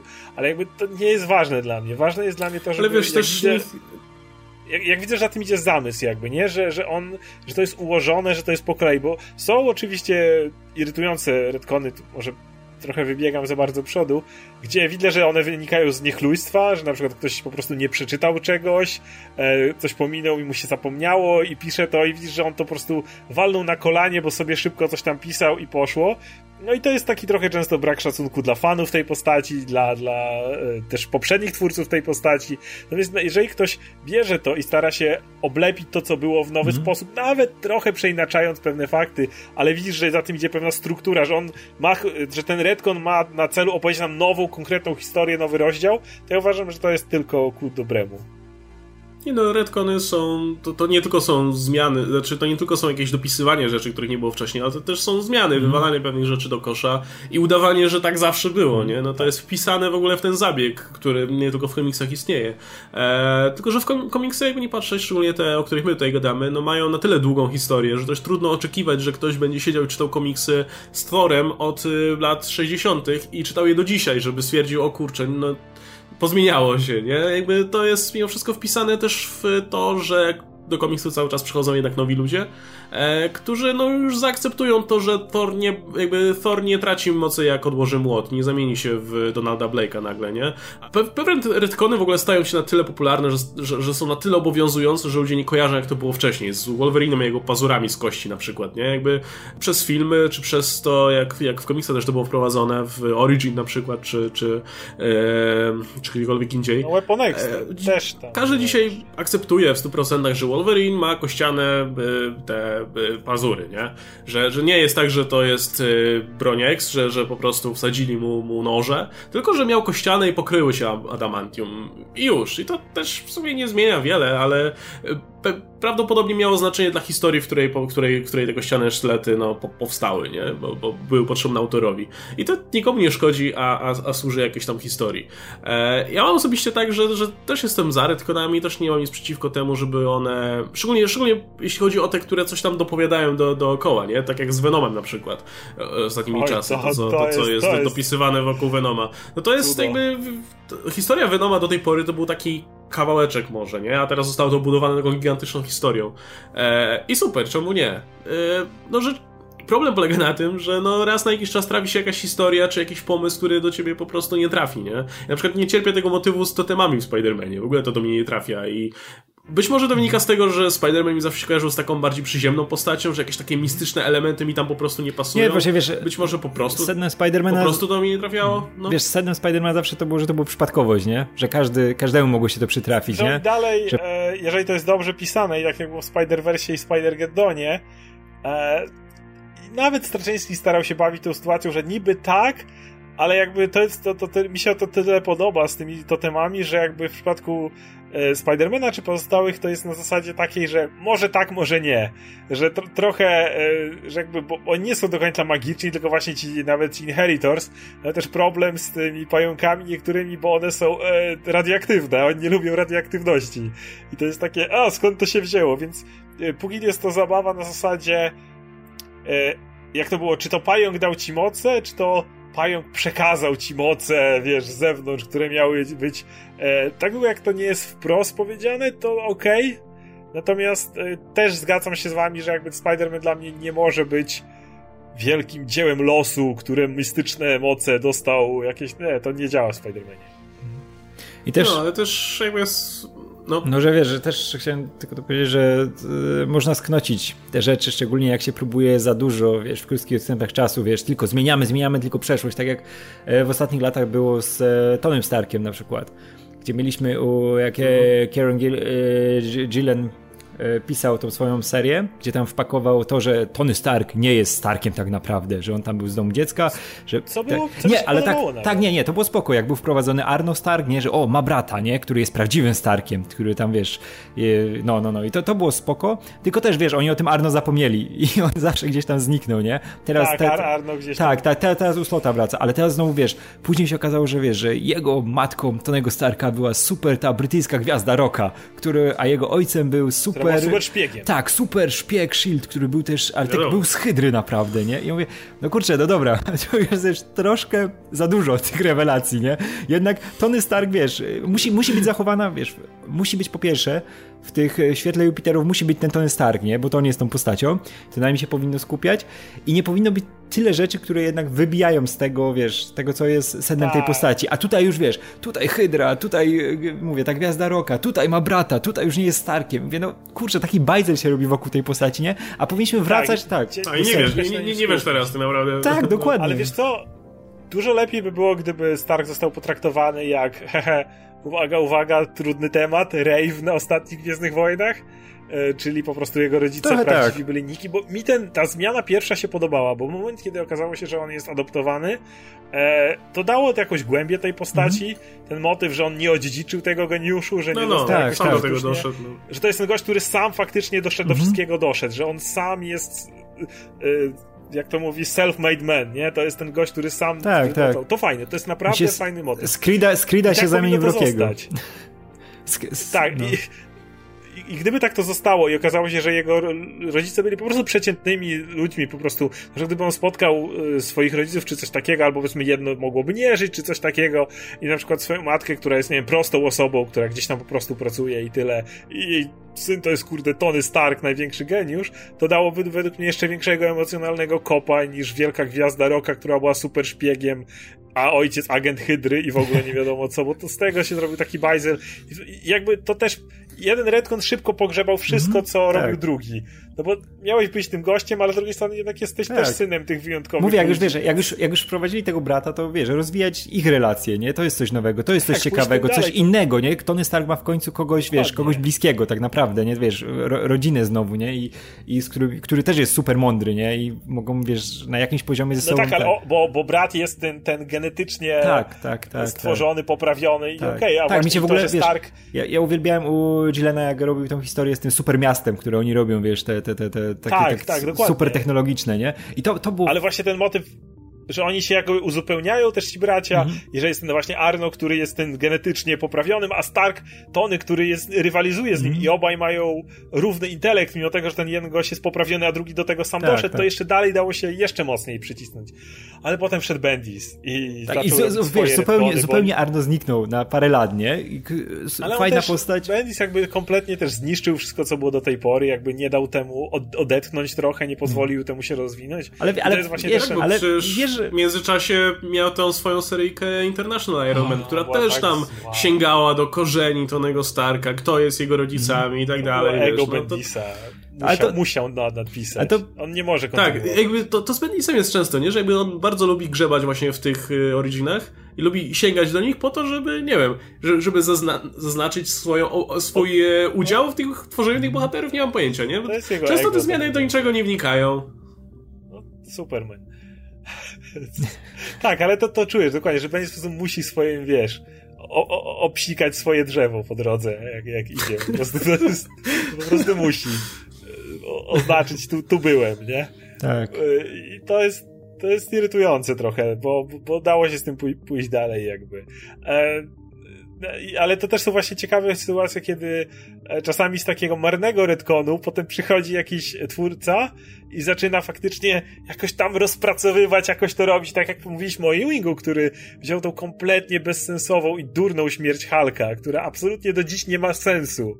Nie ma żadnego sensu w tym najgorszym evencie ever, Civil War 2 gdzie nagle Bruce Banner jednak nie jest wyleczony, bo mu oczy na zielono się zaświeciły.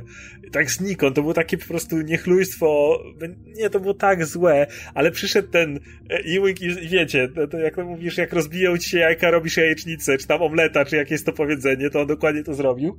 To jest to, ja wtedy mam jeszcze większy szacunek. Niedawno mówiłem też ze Spider-Manem, był ten nieszczęsny One More Day, było to wymyślone, że o, Mary Jane nie mogła znieść tego, że Spider-Man ciągle ryzykuje swoje życie i ona budzi się w nocy. I Spencer zrobił to samo w tej historii, o której mówiłem, że okej, okay, mamy to, to było kompletnie debilne, ale skoro już to mamy, to spróbujmy z tego retconu zrobić coś sensownego i nagle powstała grupa wsparcia Jarvisa, która jest świetna. I to jest, to jest też czasami fajne, że ten de, nawet debilne retcony w rękach świetnych twórców potrafią gdzieś tam być przekute na całkiem fajne historie. Ciekawe, że Spider-Man miał szczególnie złe szczęście do retconów, nie? Jakby regularnie jego historia jest retkonowana w lepszy lub gorszy sposób, ale często w ten gorszy. E, jestem ciekaw, z czego to wynika, bo na przykład jak, nie wiem, weźmiemy jakiegoś Batmana, to nie pamiętam tam jakichś retconów, które by dramatycznie zmieniły wszystko, żeby, wiesz, żeby fani tutaj narzekali na to jakoś bardzo. No nie, raczej się trzymają tego, co było, nie? Powtarzają cały czas ten sam origin, jak to się wydarzyło. Najwyżej coś tam jest dopisywane w międzyczasie, ale no, się, mm. wiesz, hash pojawia na przykład, czy coś takiego, ale to, to nie są nigdy jakieś takie wielkie, dramatyczne zmiany. E, a ze Spider-Manem, kurczę, jednak kombinują. I w samej esencji jakby tego, czym jest Spider-Man z tymi totemami, ale też z masą innych jakichś takich rzeczy, które w sumie nawet nie powinny mieć znaczenia. Nie wiem, czy pamiętacie taki komiks, który się nazywał Trouble mm. i pisał go Mark, Mark Miller. Miller. I to była ta taka y, dziwna epoka w Marvelu, i zaraz po tym jak przyszedł Quesada i Quesada mm. stwierdził, że nasze komiksy muszą być cool.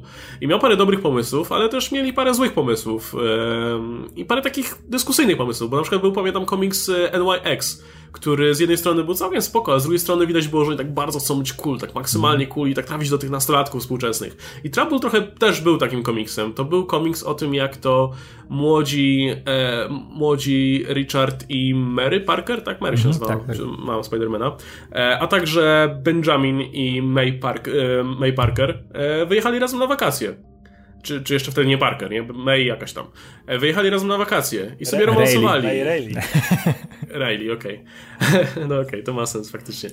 E, I romansowali sobie, na przykład May miała romans z Richardem Parkerem i na końcu się okazało na przykład, że Peter Parker nie jest tak naprawdę synem Mary, tylko May, która oddała to dziecko na przechowanie e, swojej siostrze, zdaje się. E, nie, nie siostrze. E, no, powiedzmy, no wiadomo, najbliższej osobie. E, no i taki był Redcon, swego czasu miał obowiązywać, nie? Tylko, że szybko się z tego wycofali rakiem, bo też sam komiks został bardzo szybko zepchnięty poza nawias, bo był okropny. No. I był bardzo cringe'owy po prostu. Jak widzisz, mimo wszystko, jak widzisz May, która ma romans w ogóle z ojcem Petera Parkera i zastanawiasz po co, w sensie co, co, to, co to mi daje jako czytelnikowi. Ale jednocześnie e... zrobili podobny Redcon, to zrobił Chip Zdarski niedawno, gdzie dopisał, znaczy dopisał, on wziął pewną historię, która była i ją rozwinął, czyli że Peter Parker ma siostrę. I na razie ta siostra, co prawda, została odsunięta na dalszy plan, ale Spencer zapowiadał, że prędzej czy później ją gdzieś tam wyciągnie tak. z powrotem. E, I to było fajne akurat. A to było... też umiejętnie było napisane. Ten cały motyw, w którym Peter dowiaduje się, że ma siostrę, jest taki, o zajebiście. A to było jeszcze, jeszcze lepsze był ten, bo e, wprowadził ją Mark Wade w tym fa, fa, fa, tak, tak, Family coś tam, nie? To się nazywało ten, tak, ten tak, one tak, shot. Tak, I tam było na końcu nie, że ona jednak nie jest siostrą, tylko tam wiesz. Nie jest, że jej tak. nadpisano I to, wspomnienia. I to, i, to, I to Zdarski zrobił, nie? A nie, nie, nie. nie ona wcale nie jest tą. Tak. Że ona jest prawdziwą siostrą. No to z kolei to samo zrobił przecież niedawno Tom Taylor, dzisiaj, którym, którego chwaliliśmy, z Laurą. E, dopiero co zmienił, że Laura nie, nie, nie jest klonem Logana, Laura jest jego córką. Mhm. Bo e, co, co, ale właśnie to są znowu grzebanie w origynach, które ja uwielbiam, bo jakby to, że Laura jest klonem Logana przez po pewnym czasie przestało mieć jakikolwiek sens, kiedy e, pojawiła się ta e, jak on, Sarah Kinney. Tak, ona Sara jest? Dobrze mówię? Mm, chyba tak. Czy przekręcam imię? To będzie Sara teraz, no. Niech będzie Sara. Redkonujemy. Redkonujemy, jest Sara. No, tak. Wydaje mi się, że Sara Kini. No w każdym razie nie ważne. Kini, ma matka.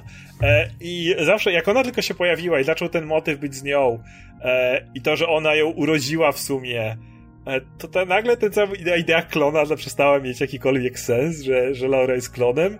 E, I to było zawsze takie, że ona była traktowana jak jego córka i tak dalej. I przed Taylor, i to w sumie nic nie zmienia tak naprawdę, bo to była jedna scena dosłownie kompletnie niepowiązana z tą historią, gdzie Tony Stark e, bada DNA i mówi do Laury, słuchaj, bo sprawdziłem, miałem te DNA tych wszystkich gości e, i mam, miałem twoje i generalnie masz tam tyle samo e, elementów jakby w tym DNA z e, Sary Kini i z Logana.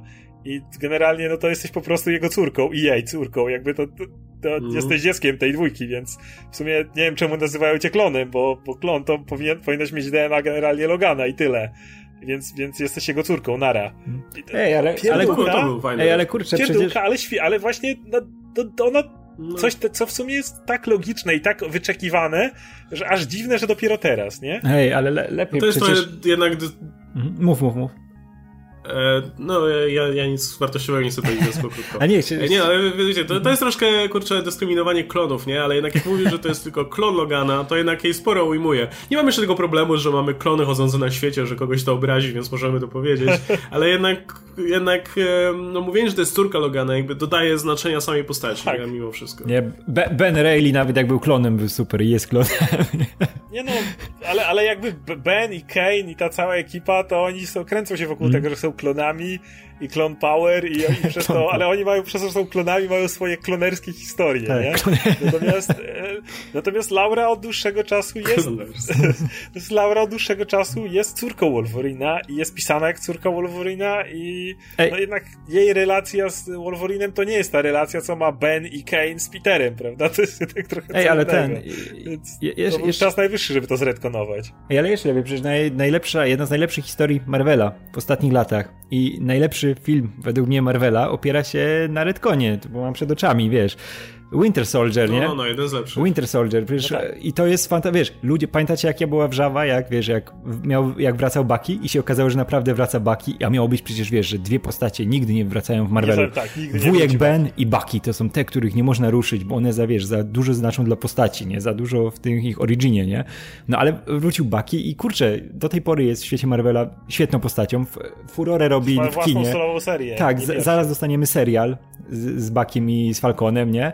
I kurczę, i to wszystko przez Redcon, że Brubaker, zresztą to jest sens dzieciństwa Brubakera, nie? Jego największe marzenie, żeby przywrócić Bakiego, nie? I on powiedział, że jak pierwsze co, jak się dorwał do komiksu z Kapitanem Ameryką, to mówi, dupa, nieważne co się będzie działo, jak Marvel to przepuści, to idzie, wiesz, na całość, że Baki musi wrócić, nie? No i przywrócił i kurczę, to był Redcon, Poszli wiesz, na całość. Tak, tak, tak, i mówię, i mimo, mimo tego, wiesz, tego, tego no, fanów odbioru początkowego, wiesz, jaki tam był, że z pochodniami na niego chcieli iść, to się okazało, że historia jest fantastyczna i Bucky jest idealną postacią do uniwersum filmowego i komiksowego. Ale to, skoro mowa o Bakim, no to zawsze jak się mówi o Bakim, to trzeba poruszyć temat tego drugiego gościa, tak, który, który się też jest... rok później. No. Ten drugi, którego się nie wskrzesza, a potem się wskrzesza, e, czyli Jason Todd oczywiście, mm. który, co prawda, ja lubię historię Under the Red Hood, E, I lubię, no, czytałem trochę z tego DC, z tego Red Hooda, podobał mi się, gdzieś tam przerwałem, podobno nie był zły dalej. No wiadomo, miał, miał swój e, tego Red Hooda z New 52, którego się czytać nie dało, ale no to wiadomo, różnych scenarzystach różnie wyszło, aczkolwiek no powr- sam Redcon powrotu Red Hooda jest jeden z najgłupszych i najgorszych w historii DC w ogóle. E, nie, nie sama historia, bo mówię, samą historię Under the Red Hood lubię i ten cały dylemat z tego, że i ta, ta pretensja, czemu nie, nie zabiłeś Jokera w sumie do tej pory. Nie, ty, ty, ty chuju, czemu, czemu Joker jeszcze żyje? Natomiast e, no, ten motyw, jak wiecie, jak Superboy Prime rozbija... A to właśnie, a propos, red, a propos retconów. No. W Batman Hulas jest powiedziane, dlaczego nie zabija Jokera. Znaczy jeden z wielu powodów, których nie, poza tymi moralnymi powodami, to powód jest jeszcze taki, że Joker ma tą neurotoksynę Aha, w sercu, którą jak go zabijesz, to ją wypuści, bo, po to, że Joker chce, żeby osoba, która go zabije, stała się kolejnym Jokerem, co ma sens w sumie, nie? E, I to też jest dopisane teraz. No to można go z odległości zabić na przykład jakiejś znacznej. A co, a, a, co będzie na taki retcon, jakby ktoś myślał, Na pewno przykład... coś wymyśli na to. A co będzie, jakby na przykład był taki retcon, że na przykład jest trzech Jokerów? O. o co myślicie o takim retconie? Ja bym chciał. Ja pamiętam, że, że, że ten pomysł wydawał mi się tak absurdalny, że aż byłem za. E, ale no nic z tego sensownego już nie wyjdzie, bo nawet, nawet jak teraz y, Johnston napisze w ramach tej swojej historyjki, to już wiemy, że to jest tak pisane, bo, bo, bo, bo, bo, trzeba. Bo już padło, to trzeba napisać, ale... I to nawet nie wiadomo, czy to będzie kanoniczne, pewnie nie. Nie, Więc, nie sądzę. E, Niby gadają, że będzie, ale tym... myślę, że gdzieś to tam przeleci. Ale no wiesz, że to jest tak już pisane, no bo już może jakieś szkice są tego, więc okej, okay, wydajmy to, bo Joker to się, to się sprzeda. E, I już, nie? Ale sam pomysł, kurczę, bawcie się, no. Jeśli, wiesz, w DC jest tak, że te retcony zazwyczaj, jakby też tam były te retcony takie, które na, na bieżąco się coś poprawiało albo zmieniało, ale oni mieli taką tradycję jednak robienia takich porządnych, dużych retconów, nie? Nagle robimy kryzys, kryzys potem tak. ustawiamy, co się dzieje, jak teraz świat ma wyglądać.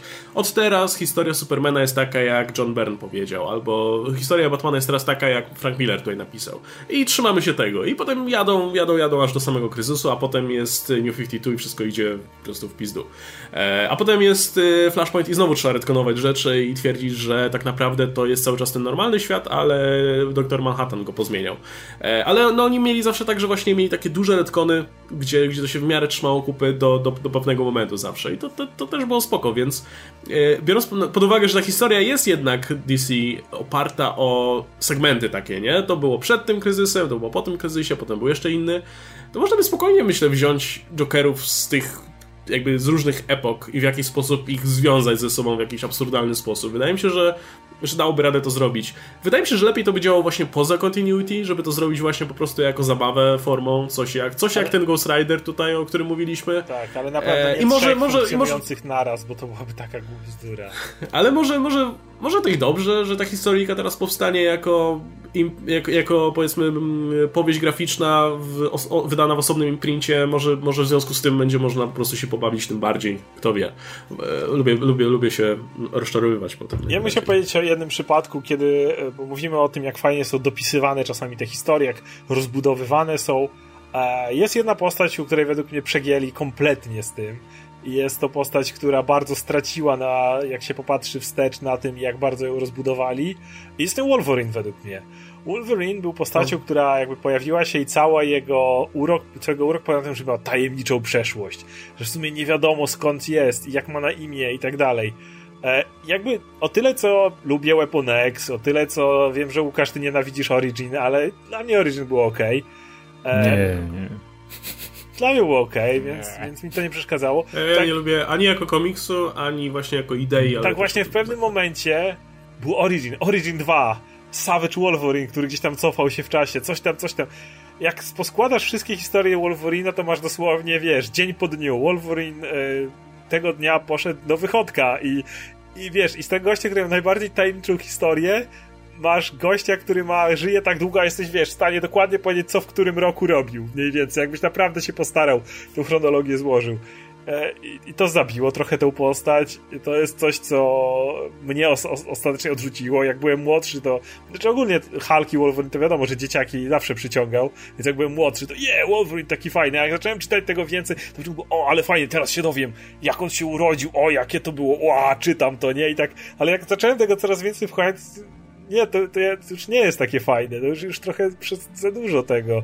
I to jest ten moment, kiedy stop, stop, nawet jeżeli do, dobudowujecie coś do Fantastycznej Czwórki, tego typu postaci spoko, to jest ta rodzinka, którego możecie dopowiadać historię tu i tam, ale Wolverine, który słynął z tego, że ma tajemniczą przeszłość, teraz w jego przeszłość nie tylko nie jest nic tajemniczego, ale nie, nikt nie ma tak nie taj... Ja mniej wiem o życiu Petera Parkera sprzed ugryzienia pająka, niż, niż o, no. o Wolverine z od, od, od jego urodzenia, dosłownie od urodzenia Wolverina, wiemy o nim wszystko.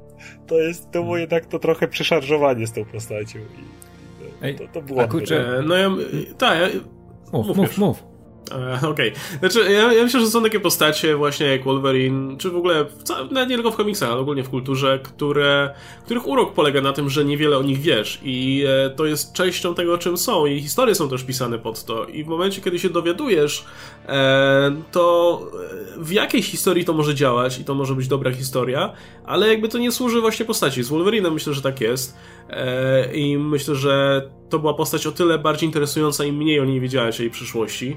Um, no lepiej w filmach to widać tak naprawdę, bo, bo komiksy mają oczywiście bardzo długą historię, ale jak weźmiemy filmy, gdzie się Wolverine pojawia, były dużo ciekawszą postacią w tych pierwszych filmach, gdzie dostawaliśmy tylko błyski jakiejś tego przyszłości, e, niż potem, gdy nam to pokazano w, w nie wiem, w, w X-Men Origins. Ale już pomijając jakość tego filmu, to jakby sama tak. idea pokazania jego przyszłości tutaj jest taka... E, no i to, to o, świetnym przykładem ogólnie w kulturze, nie tylko w komiksie, jest na przykład Michael Myers z serii Halloween. To była postać, która w swoim filmie po prostu działała jako, be, jako bez, w zasadzie no, postać bez osobowości, bez żadnego celu, która po prostu chodzi i zabija. No czyste zło i tyle. I to, to, to nie potrzebowałeś niczego więcej. I dzięki temu ta postać też była tajemnicza, bo dostawało się tylko jakieś strzępki informacji o niej. E, a potem w kolejnych filmach trzeba było dopisywać masę rzeczy, z kim jest powiązany, z kim nie. Potem się okazało, że jest w ogóle e, marionetką jakiegoś pogańskiego, po, jakiejś pogańskiej sekty i tak dalej. I w którymś momencie straciłeś kompletnie wszystko to, co czyniło tę postać interesującą. I, i z Wolverinem tak jest. Myślę, że jeszcze parę osób, parę postaci by można pod to podpisać. ale z jednej strony jakby nie lubię, nie lubię czegoś takiego, tylko że z drugiej no to jest jakby oczywiste, że ten motyw i ten mechanizm cały będzie się powtarzał w komiksach cały czas. Zawsze jak się pojawi postać, której nie znasz przeszłości, to w którymś momencie trzeba będzie jej dopisać tę przeszłość, nie? Bo, bo te komiksy się sprzedadzą ile wtedy. Ile tej przeszłości? Bo o tyle, co na przykład jeszcze e, Petera Davida... Wiesz, w Wolverine masz jeszcze... Od, w Wolverine masz tak, że tę przeszłość dopisywać w nieskończoność, bo Wolverine jest na świecie od tak dawna, że w no zasadzie właśnie... masz nieskończoną po prostu bazę do... Tu może być w Wietnamie, tam może być drugiej, na drugiej wojnie światowej bo jakby też kwestia tego, jak były pisane te komiksy, bo e, Weapon X Petera Davida jest o tyle dobrym komiksem, że on jest tak psychodeliczny, że na dobrą sprawę możesz powiedzieć, że to się nie stało, tylko to była jakaś symulacja, bo on jest tak pisany, że w sumie tam co chwila zmieniać się wersja wydarzeń, jakby tego, co czytasz, więc tego typu historie jeszcze nie są jakoś straszne. Jakby yy, jeszcze one aż tak nie wpływa, nie niszczą tego mitu i tej tajemnicy postaci, bo cały czas nie do końca wiesz, jak to się wydarzyło, czy to na pewno się wydarzyło, czy jest to tylko jakaś wersja jego wydarzeń.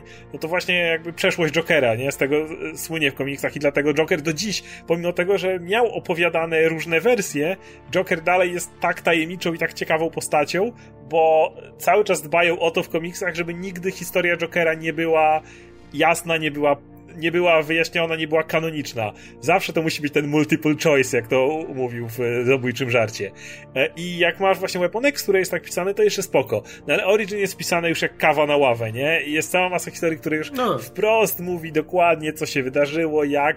No i one w tym momencie rozpieprzają kompletnie ten mit. E, pamiętam, była taka historia, już nie pamiętam, kto opisał Wolverine, jak on był w jakimś obozie koncentracyjnym, gdzie cała historia pogadała, że Wolverine się w ogóle nie odzywał w historii, i była pisana z perspektywy jakiegoś tam dowódcy e, nazistowskiego, był... który przyjeżdża do tego obozu. E, to była strasznie klimatyczna historia i ona też, Wolverine jest tam tak tajemniczą postacią, mówię, nic nie mówi, jakby idea jest taka, że on doprowadza po kolei wszystkich tych dowódców nazistowskich do szału, ponieważ oni nie są w stanie go zabić. Oni próbują go zabić w obozie koncentracyjnym, co jest straszne i przerażające, ale nie mogą. I w końcu tam któryś kolejny po kolei już jest jakiś wypadek i któryś umiera. Ale Wolverine jakby ich nie bije, nikt nie zabija. On ich po kolei doprowadza do szału dosłownie, do, do, do załamania psychicznego tym, że nie mogą go zabić w tym obozie. I tego typu historie jakby działają, ale, ale tak jak mówię, jak, jak, tak jak mówisz, jak dokładnie ci e, komiks mówi co i jak, to, to, to, to idą za daleko. A, propos filmów, no to bardzo cieszyłem się, jak dowiedzieliśmy się, że nie będzie filmu o Boba Fetcie, bo Boba Fett jest chyba jedną z najsławniejszych postaci. Gość miał chyba 7 linii dialogowych, a jest po prostu kultową postacią.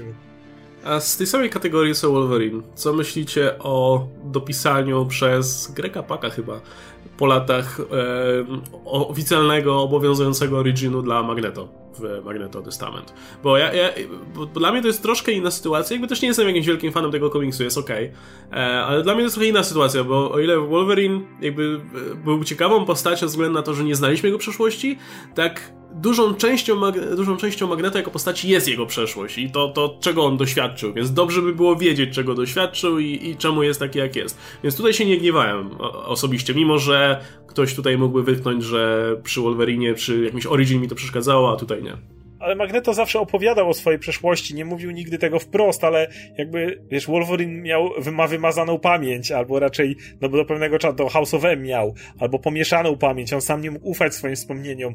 Magneto, tak jak mówisz, jego motywacje wynikają z jego przeszłości, on często mówił nie wprost o swojej przeszłości, czasami wspominał o coś tam się wydarzyło, tutaj moja żona wtedy zginęła, czy coś takiego.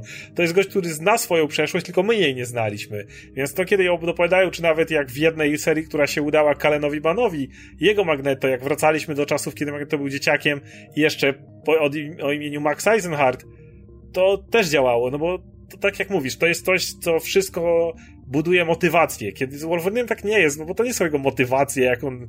No, to, to, to, jest, to, to, że był w Japonii, no to, to nie jest, wiesz, jak był tam w latach 40., czy których, to nie wpływa na tę postać, bo on i tak tego nie pamiętał już do tego czasu. Ale u Magneto to jest. Y, to dodaje postaci, wydaje mnie, tak jak mówisz. E, to jeszcze dwa pytania na koniec. Pierwsze, bo nie będziemy mówić o najgorszych redconach, bo myślę, że i tak byśmy wymienili prawdopodobnie te same. Albo nie wiem, Gwen Stacy zgwałcona przez tego, znaczy nie, no, chyba nawet nie zgwałcona, przez Normana Osborna. Nie, właśnie Chyba nie. dobrowolnie właśnie się tak. ten. E, albo cokolwiek w tym stylu, ale to gadaliśmy myślę o tym nieraz już, już w odcinkach. Ale to w takim razie w drugą stronę. Jaki redcon byście określili jako najważniejszy dla komiksów? Jakiś taki, który uważacie, że zmienił dużo? To... Nie, nie był tylko, wiecie, jakąś tam zmianą czy coś, ale, ale no to... zmienił. E, to, to... No. to mogę? Mogę? Mhm, to Redcon, który wiesz, który dał początek y, praktycznie na, na dobre całemu światu Marvela, czyli Kapitan Ameryka w Avengers 4, znaleziony w tym, w, w lodzie, nie? Który, który wiesz, który Kapitan Ameryka no. działał w latach 50., nie? Co później, do czego później wrócił y, nie Bendis, tylko Brubaker w fantastyczny sposób w swojej serii, gdzie zrobił z tego, z tego kapa z lat 50., zrobił tego innego kapa, już to wiemy, w latach 50. to był Steve Rogers. Tak, a on zrobił komismaszera, tego na komunistów, młod na komunistów, który miał te tak. serum niestabilne, nie? Który, któremu popieprzyło się w głowie od narkotyków. I, ale wiemy, że ten, którego wprowadził Stan Lee, to był czysty retcon, nie? Bo, bo wiemy, że były wydawane komiksy z kapem jeszcze w latach 50., gdzie on walczył z komunistami, nie? I, i, i tak to się działo. I według mnie, no to jest, to jest spory retcon, który zmienił, no, bardzo dużo. No, to prawda. E, to jakbym ja miał podać, to ja bym skoczył do konkurencji i wydaje mi się, że największym zwrotem akcji było, jak wiecie, DC miało tą swoją całą ekipę bohaterów Złotej Ery, potem, potem zaczęli wprowadzać bohaterów Srebrnej Ery z Barrym Allenem i Halem Jordanem i tak dalej.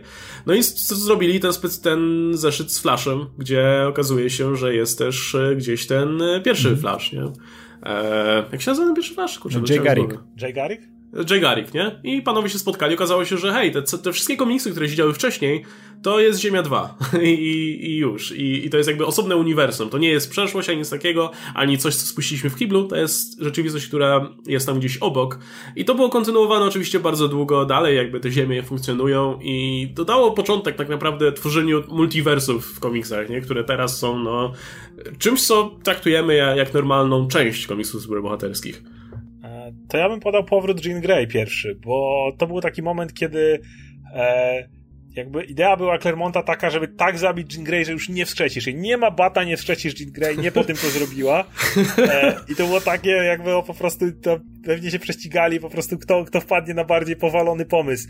I kiedy wymyślili z tym, że w sumie to ten kokon, e, który był na dnie jeziora, to tam była Jean Grey, a to był tylko twór i tak dalej, to był ten moment, kiedy pokazano jak popieprzone, jak, że w komiksach możesz wszystko. Że masz absolutnie, to był ten pierwszy moment według mnie tak naprawdę w Marvelu, kiedy powiedziano, możesz zrobić absolutnie wszystko. Możesz wskrzesić postać, możesz zrobić jej awatara, możesz zrobić jej kopię, możesz zrobić magiczną podmiankę, to nie był on, ale był. I to był, dzisiaj to jest normalne. Dzisiaj w komiksach myślimy o tego typu akcjach, to było 50 tysięcy.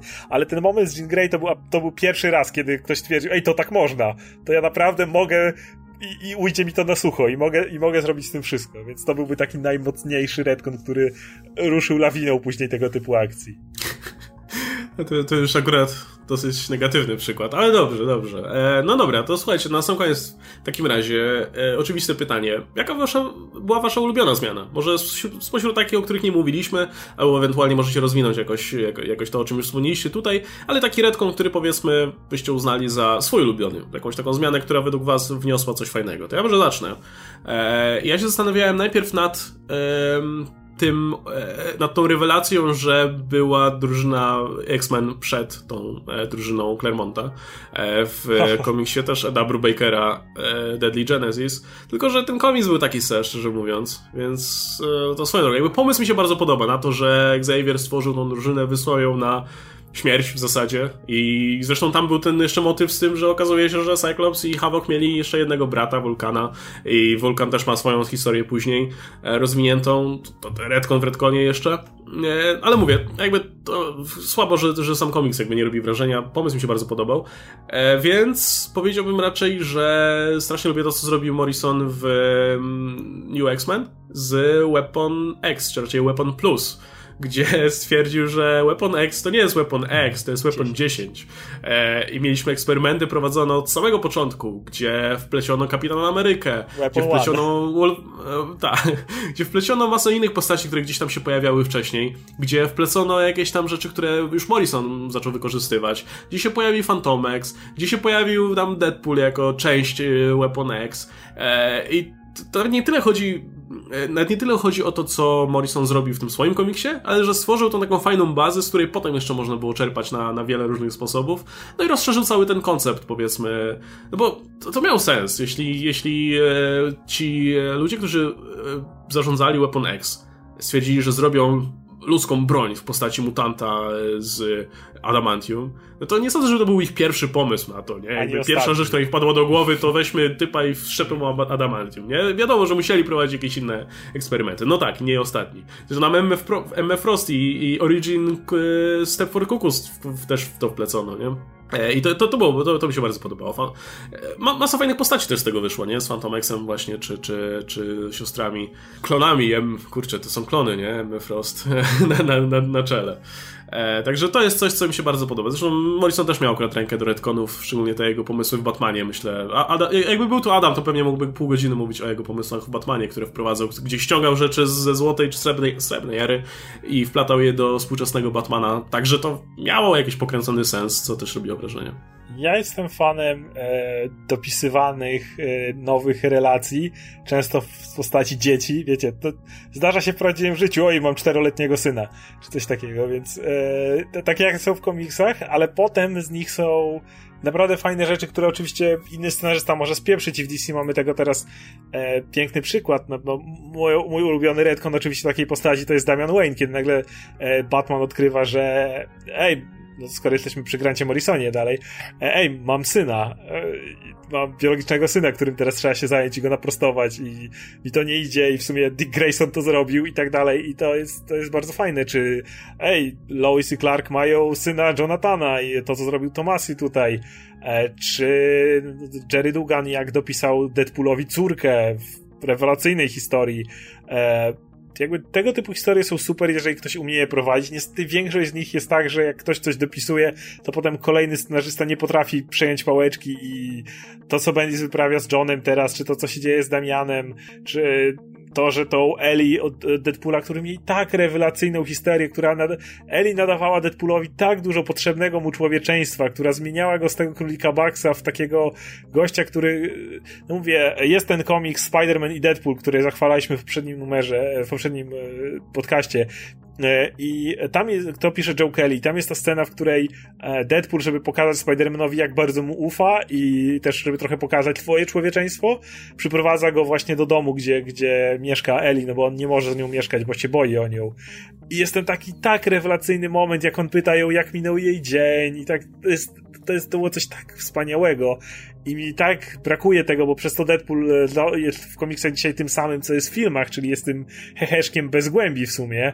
E, ale takie rzeczy potrafią naprawdę pogłębić postacie i ja mam nie tylko wielki szacunek do osób, która wprowadza tą postać, ale właśnie często do kogoś, kto potrafi przejąć pałeczkę, kiedy najpierw ktoś mówi, ej, tak w ogóle to jest jeszcze właśnie ta, ta postać miała syna, córkę, czy jak Laura ma, ej, ma jeszcze dodatkowe klony, jak Tom Taylor dopisał, i, i, powstała Gabi w ten sposób. No i tutaj tu akurat mój e, czapki z głów dla Mariko Tamaki, która do dziś doskonale bawi się ga, postacią Gabi. Ale tego typu retcony, które dodają relacji, które dodają dodatkowe warstwy bohaterowi, że co, czegoś, czegoś się dowiaduje, czego nie miał wcześniej e, i nagle musi z tym żyć, nagle musi się z tym dostosować, nagle musi kontynuować swoje życie z tą nową informacją o swojej przyszłości, która go rozwija, e, umiejętnie poprowadzone to są często najlepsze rzeczy, które spotkały niektóre postacie. U mnie będzie, to już mi Łukasz zabrał ten pomysł z pomysły Morrisona właśnie z New X-Men, czyli na przykład dodanie tego, że cały ten program e, broni który, który tam kombinowali, że w ogóle Kapitan Ameryka był tą bronią pierwszą, nie? I od niego się wszystko zaczęło, to, to, to rozwijanie. Kurczę, to jest tak sensowne, nie? Jak sobie myślisz. Fak, jakie to jest dobre, nie? Te wszystkie później, te następne bronie i nagle Logan jest dopiero tym dziesiątym, nie? Nie jest tym, tym X, wiesz, to miało fajnie brzmieć tylko, tylko jest... Tam nuka wcisnęli po tak, drodze, tak, tak, tak. siódmego. Fajny jest, tak, ale fajny, fajny jest ten motyw, jeszcze to jest taki nieoficjalny, że jedną z tych chyba Weapon 2 albo 3 było eksperymentowanie na zwierzętach. E, I Morrison miał z Quiet Lim tę serię We Free, mm. która opowiadała właśnie o zwierzętach, takich gigantycznych, dziwacznych zbrojach, które zbiegły właśnie z jakiejś placówki badacz, badawczej. I to nie jest komiks Marvela, ale możesz sobie mm. jakby dopisać w głowie, że to są dokładnie te zwierzęta, które, które były o, w tym programie. No. E, Okej. Okay. Nie, sobie przypomniałem sobie o innym Redconie, ale najpierw Radek niech skończy. Ale, ale, ale, ale ogólnie to moim ulubionym jest cały czas ten, ten e, powrót Bakiego, bo to jest niesamowita sytuacja właśnie, że bierzesz ten pomysł, który w założeniach wydaje się idiotyczny i taki wiesz, naj, najprostszy, że o, znowu kogoś przywracają, bo już nie mają pomysłów, czy, czy coś takiego, nie? I to jeszcze postać, której już nikt nie pamięta, która tam tysiąc lat temu była i tylko jej śmierć niby działała, nie? Bo to ona tego Steve'a, wiesz, po, po, popychała do tej heroiczności, miała zawsze być tą rzeczą, którą mu się przypomina, nie? No i ten Brubaker poszedł za paltę, wziął ten durny pomysł w założeniach, rozwinął go w fantastyczną historię, która działa, wiesz, na swoich zasadach i to jest tylko punkt wyjściowy jakiś, żeby opowiedzieć dobrą historię, co przełożyło się na fantastyczny film, fantastyczny dodatek do, wiesz, do, yy, do świata filmowego, no i zrobiła z tego Bakiego, który był tylko tym wspomnieniem, tym, tą jedną chwilą, gdzie wybucha ten, e, ten samolot, nie? I, tak, I Steve ma zawsze tą, tą, tą zadrę wiesz, w głowie, nie? Która mu jest ten, przypominał mu o tym, co się stało, że nie uratował tego Bakiego, a nagle, wiesz, e, powstaje postać, która jest e, cały czas w kinie, wiesz, wszyscy ją uwielbiają, nie? I jak to się rozwinęło, wiesz, jak to, jak taki prosty, prosty retcon który mógł się nie udać, spokojnie mógł się nie udać, bo to mogło być przeszczelone, zamienia się w coś tak, tak fantastycznego, nie? Dlatego, że wiesz, wciąż to nie zabiera Steve'owi tego Nie, zupełnie, zupełnie, zupełnie. to, że, to, że Bucky przeżył, tak, cały czas to pamięta, ale z drugiej strony, wiesz, to nie jest tak, że Bucky uratował się i miał świetne życie od tamtej tak, pory, tak, więc, nie było, więc nie było się o co martwić, nie? Jakby to też dodaje to, że kurczę, że no, Ojej, to jest jeszcze gorzej, bo on ma świadomość, że ten Bucky żył i był praktycznie, wiesz, królikiem doświadczalnym i, i mordercą na zlecenie, wbrew swojej woli, nie? A, ale przyszło mi do głowy, jak teraz gadamy o Redconach, że jest przecież jedna postać, o której po prostu musimy wspomnieć na koniec, jeżeli mówimy o Redconach, bo to jest najlepiej wpisana postać w historię, czyli Paula Jenkinsa Sentry jakby cała idea Sentrego to jest Redcon przecież, to jest postać Redcon, to jest postać, która się wredkonowała w e, świat. I tak jak Paul Jenkins wredkonował Sentrego, jak Sentry e, był pisany w tej, w tej jego historii przede wszystkim czy w sumie w obu, bo zarówno w tej z Marvel Knights, jak i potem tej drugiej, gdzie ją Romita Jr. rysował. E, I te, te, te kadry, te przebitki, że on ma niby tych starych złoczyńców, e, które są, były jeszcze rysowane w ten klasyczny sposób, jakby ta postać, która celowo była tak po prostu wplatana w to wszystko. I te e, kadry w starym stylu pisane, i że on jest Golden Guardian of Good, czyli po prostu nazwę, którą wiesz, że Stan Lee by po prostu łyknął od razu, gdyby tylko mógł. Sentinel of Liberty, najwspanialszy ze wszystkich bohaterów. Sentry no jest uosobieniem Redconu, to jest taka postać, która istnieje jako, jako awatar Redconu, po prostu coś, co, co wpisana postać, której nikt nie pamięta, ale gdzieś tam istniała i po kolei we wszystkie te elementy została wpleciona.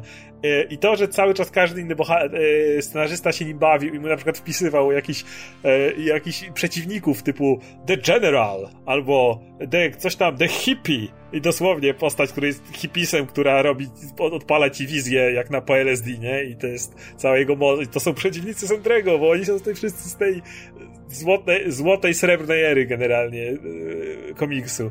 Także jakbym miał powiedzieć swój ulubiony retcon, to chyba właśnie taki jeden konkretny to byłby Sentry, bo Sentry to jest to, jest chodzący retcon i, i, i to jak yy, Paul Jenkins bawił się ideą tego, czym może być retcon, no, no to Sentry jakby wszystko to uosabia, o czym dzisiaj mówiliśmy. Ja bardzo lubię właśnie te historie takie, gdzie się pisze bohaterom historię, która sięga jeszcze gdzieś tam do e, Srebrnej Ery, powiedzmy. E, Mimo, że czasami to wymaga gimnastyki sporej, no bo czemu nie słyszymy o tym bohaterze, nie? E, ja lubię na przykład e, historię Blue Marvela, która, który też był bohaterem e, od bardzo dawna, ale przez e, napięcia rasowe musiał zrezygnować, nie? I, i przestał no tak. tym bohaterem być, co też ma, ma jakiś sens, nie? I e, to jest zawsze spoko. I to, tak samo lubię w komiksach też, tak jak teraz w tym Hulku, że używają kadrów z tej, z tej klasycznych komiksów, żeby wpleść je w nową historię. Nie, nie wiem czemu, ale zawsze mnie to właśnie Podobają mi się te łączenia właśnie z tą, z tą klasyczną epoką, chyba dlatego, że to wtedy masz wrażenie, że to faktycznie tworzy jedną całość, nie? że to uniwersum faktycznie jakby jest, jest, jest jednym uniwersum, nie? a nie, nie, nie, nie, nie tylko nie jest podzielone na jakieś segmenty. Um, no, dobra. Okej, okay, słuchajcie, będziemy na tym kończyć, bo widzę, że już nam się, nam się czas e, kończy. E, o Sendrym akurat mówiliśmy, ja muszę doczytać tą serię w ogóle nową, bo, bo się zbieram, zbieram, a ciągle nie czytałem e, i wypadałoby to nadrobić, więc może jeszcze wrócimy tam do tematu. Jest, tam też jest złoczyńca, który jest właśnie Kranio, ten, który ma trzy mózgi i myśli zawsze trzy kroki do przodu. No, to tak, to, no, to jest dobra rekomendacja. E, więc na pewno do tego wrócimy i e, zobaczymy jeszcze o czym konkretnie będziemy mówić w kolejnym odcinku, ale mamy, tak jak, tak jak e, wrzucałem wcześniej na naszym Facebooku, e, temat podpięty, gdzie możecie, możecie proponować swoje, czy swoje tematy, które my możemy obgadać potem w jakichś odcinkach, e, właśnie w takiej formie, jak to zrobiliśmy tutaj. No i co, słuchajcie, na sam, na sam koniec, przypomnę jeszcze raz, że można słuchać na Spotify i w ogóle mamy współpracę Spotify, więc, więc polecamy słuchanie nas właśnie tam. Bo im więcej nas będziecie tam słuchać, im więcej, im więcej będziecie nas subskrybować tam, to w tych rankingach będziemy wzrastać. A coś mi się wydaje, że Spotify będzie wiodącą platformą do słuchania podcastów, bo każdy ma Spotify prawdopodobnie i tak. I w tym tygodniu, 17 e, poniedziałek o 17 będzie livestream na kanale Podsłuchane, Wigilia Podcasterów. E, niestety e, będę tylko ja wśród nas, bo Oskara nie będzie. Radek jest 300, e, ile? 400 km, 300 km od Warszawy. E, Adam też będzie zajęty niestety, też, też pytałem. Więc będę ja, ale będę godnie reprezentował nasz podcast. Myślę, że tam jakieś może ogłoszenia będą, zobaczymy. E, w każdym razie wpadajcie, bo będziemy zbierać pieniądze na, na walenie. E, bardzo, bardzo piękne, duże ssaki, z czym się utożsamiam osobiście, więc, więc zachęcam tutaj do, do, do wpłacania. Link w ogóle macie już w opisie, można już wpłacać nawet, żebyście nie zapomnieli. I to by było na tyle. Dzięki wielkie chłopaki za udział. E, był ze mną oczywiście Radek Pisula z Full Frontal Pisula i Oskar Rogowski, komiksomaniak. Widzimy się, ja Łukasz Stelmach, tak, widzimy się oczywiście w kolejnym odcinku, w, tyg w kolejnym tygodniu. Do zobaczenia, trzymajcie się, cześć.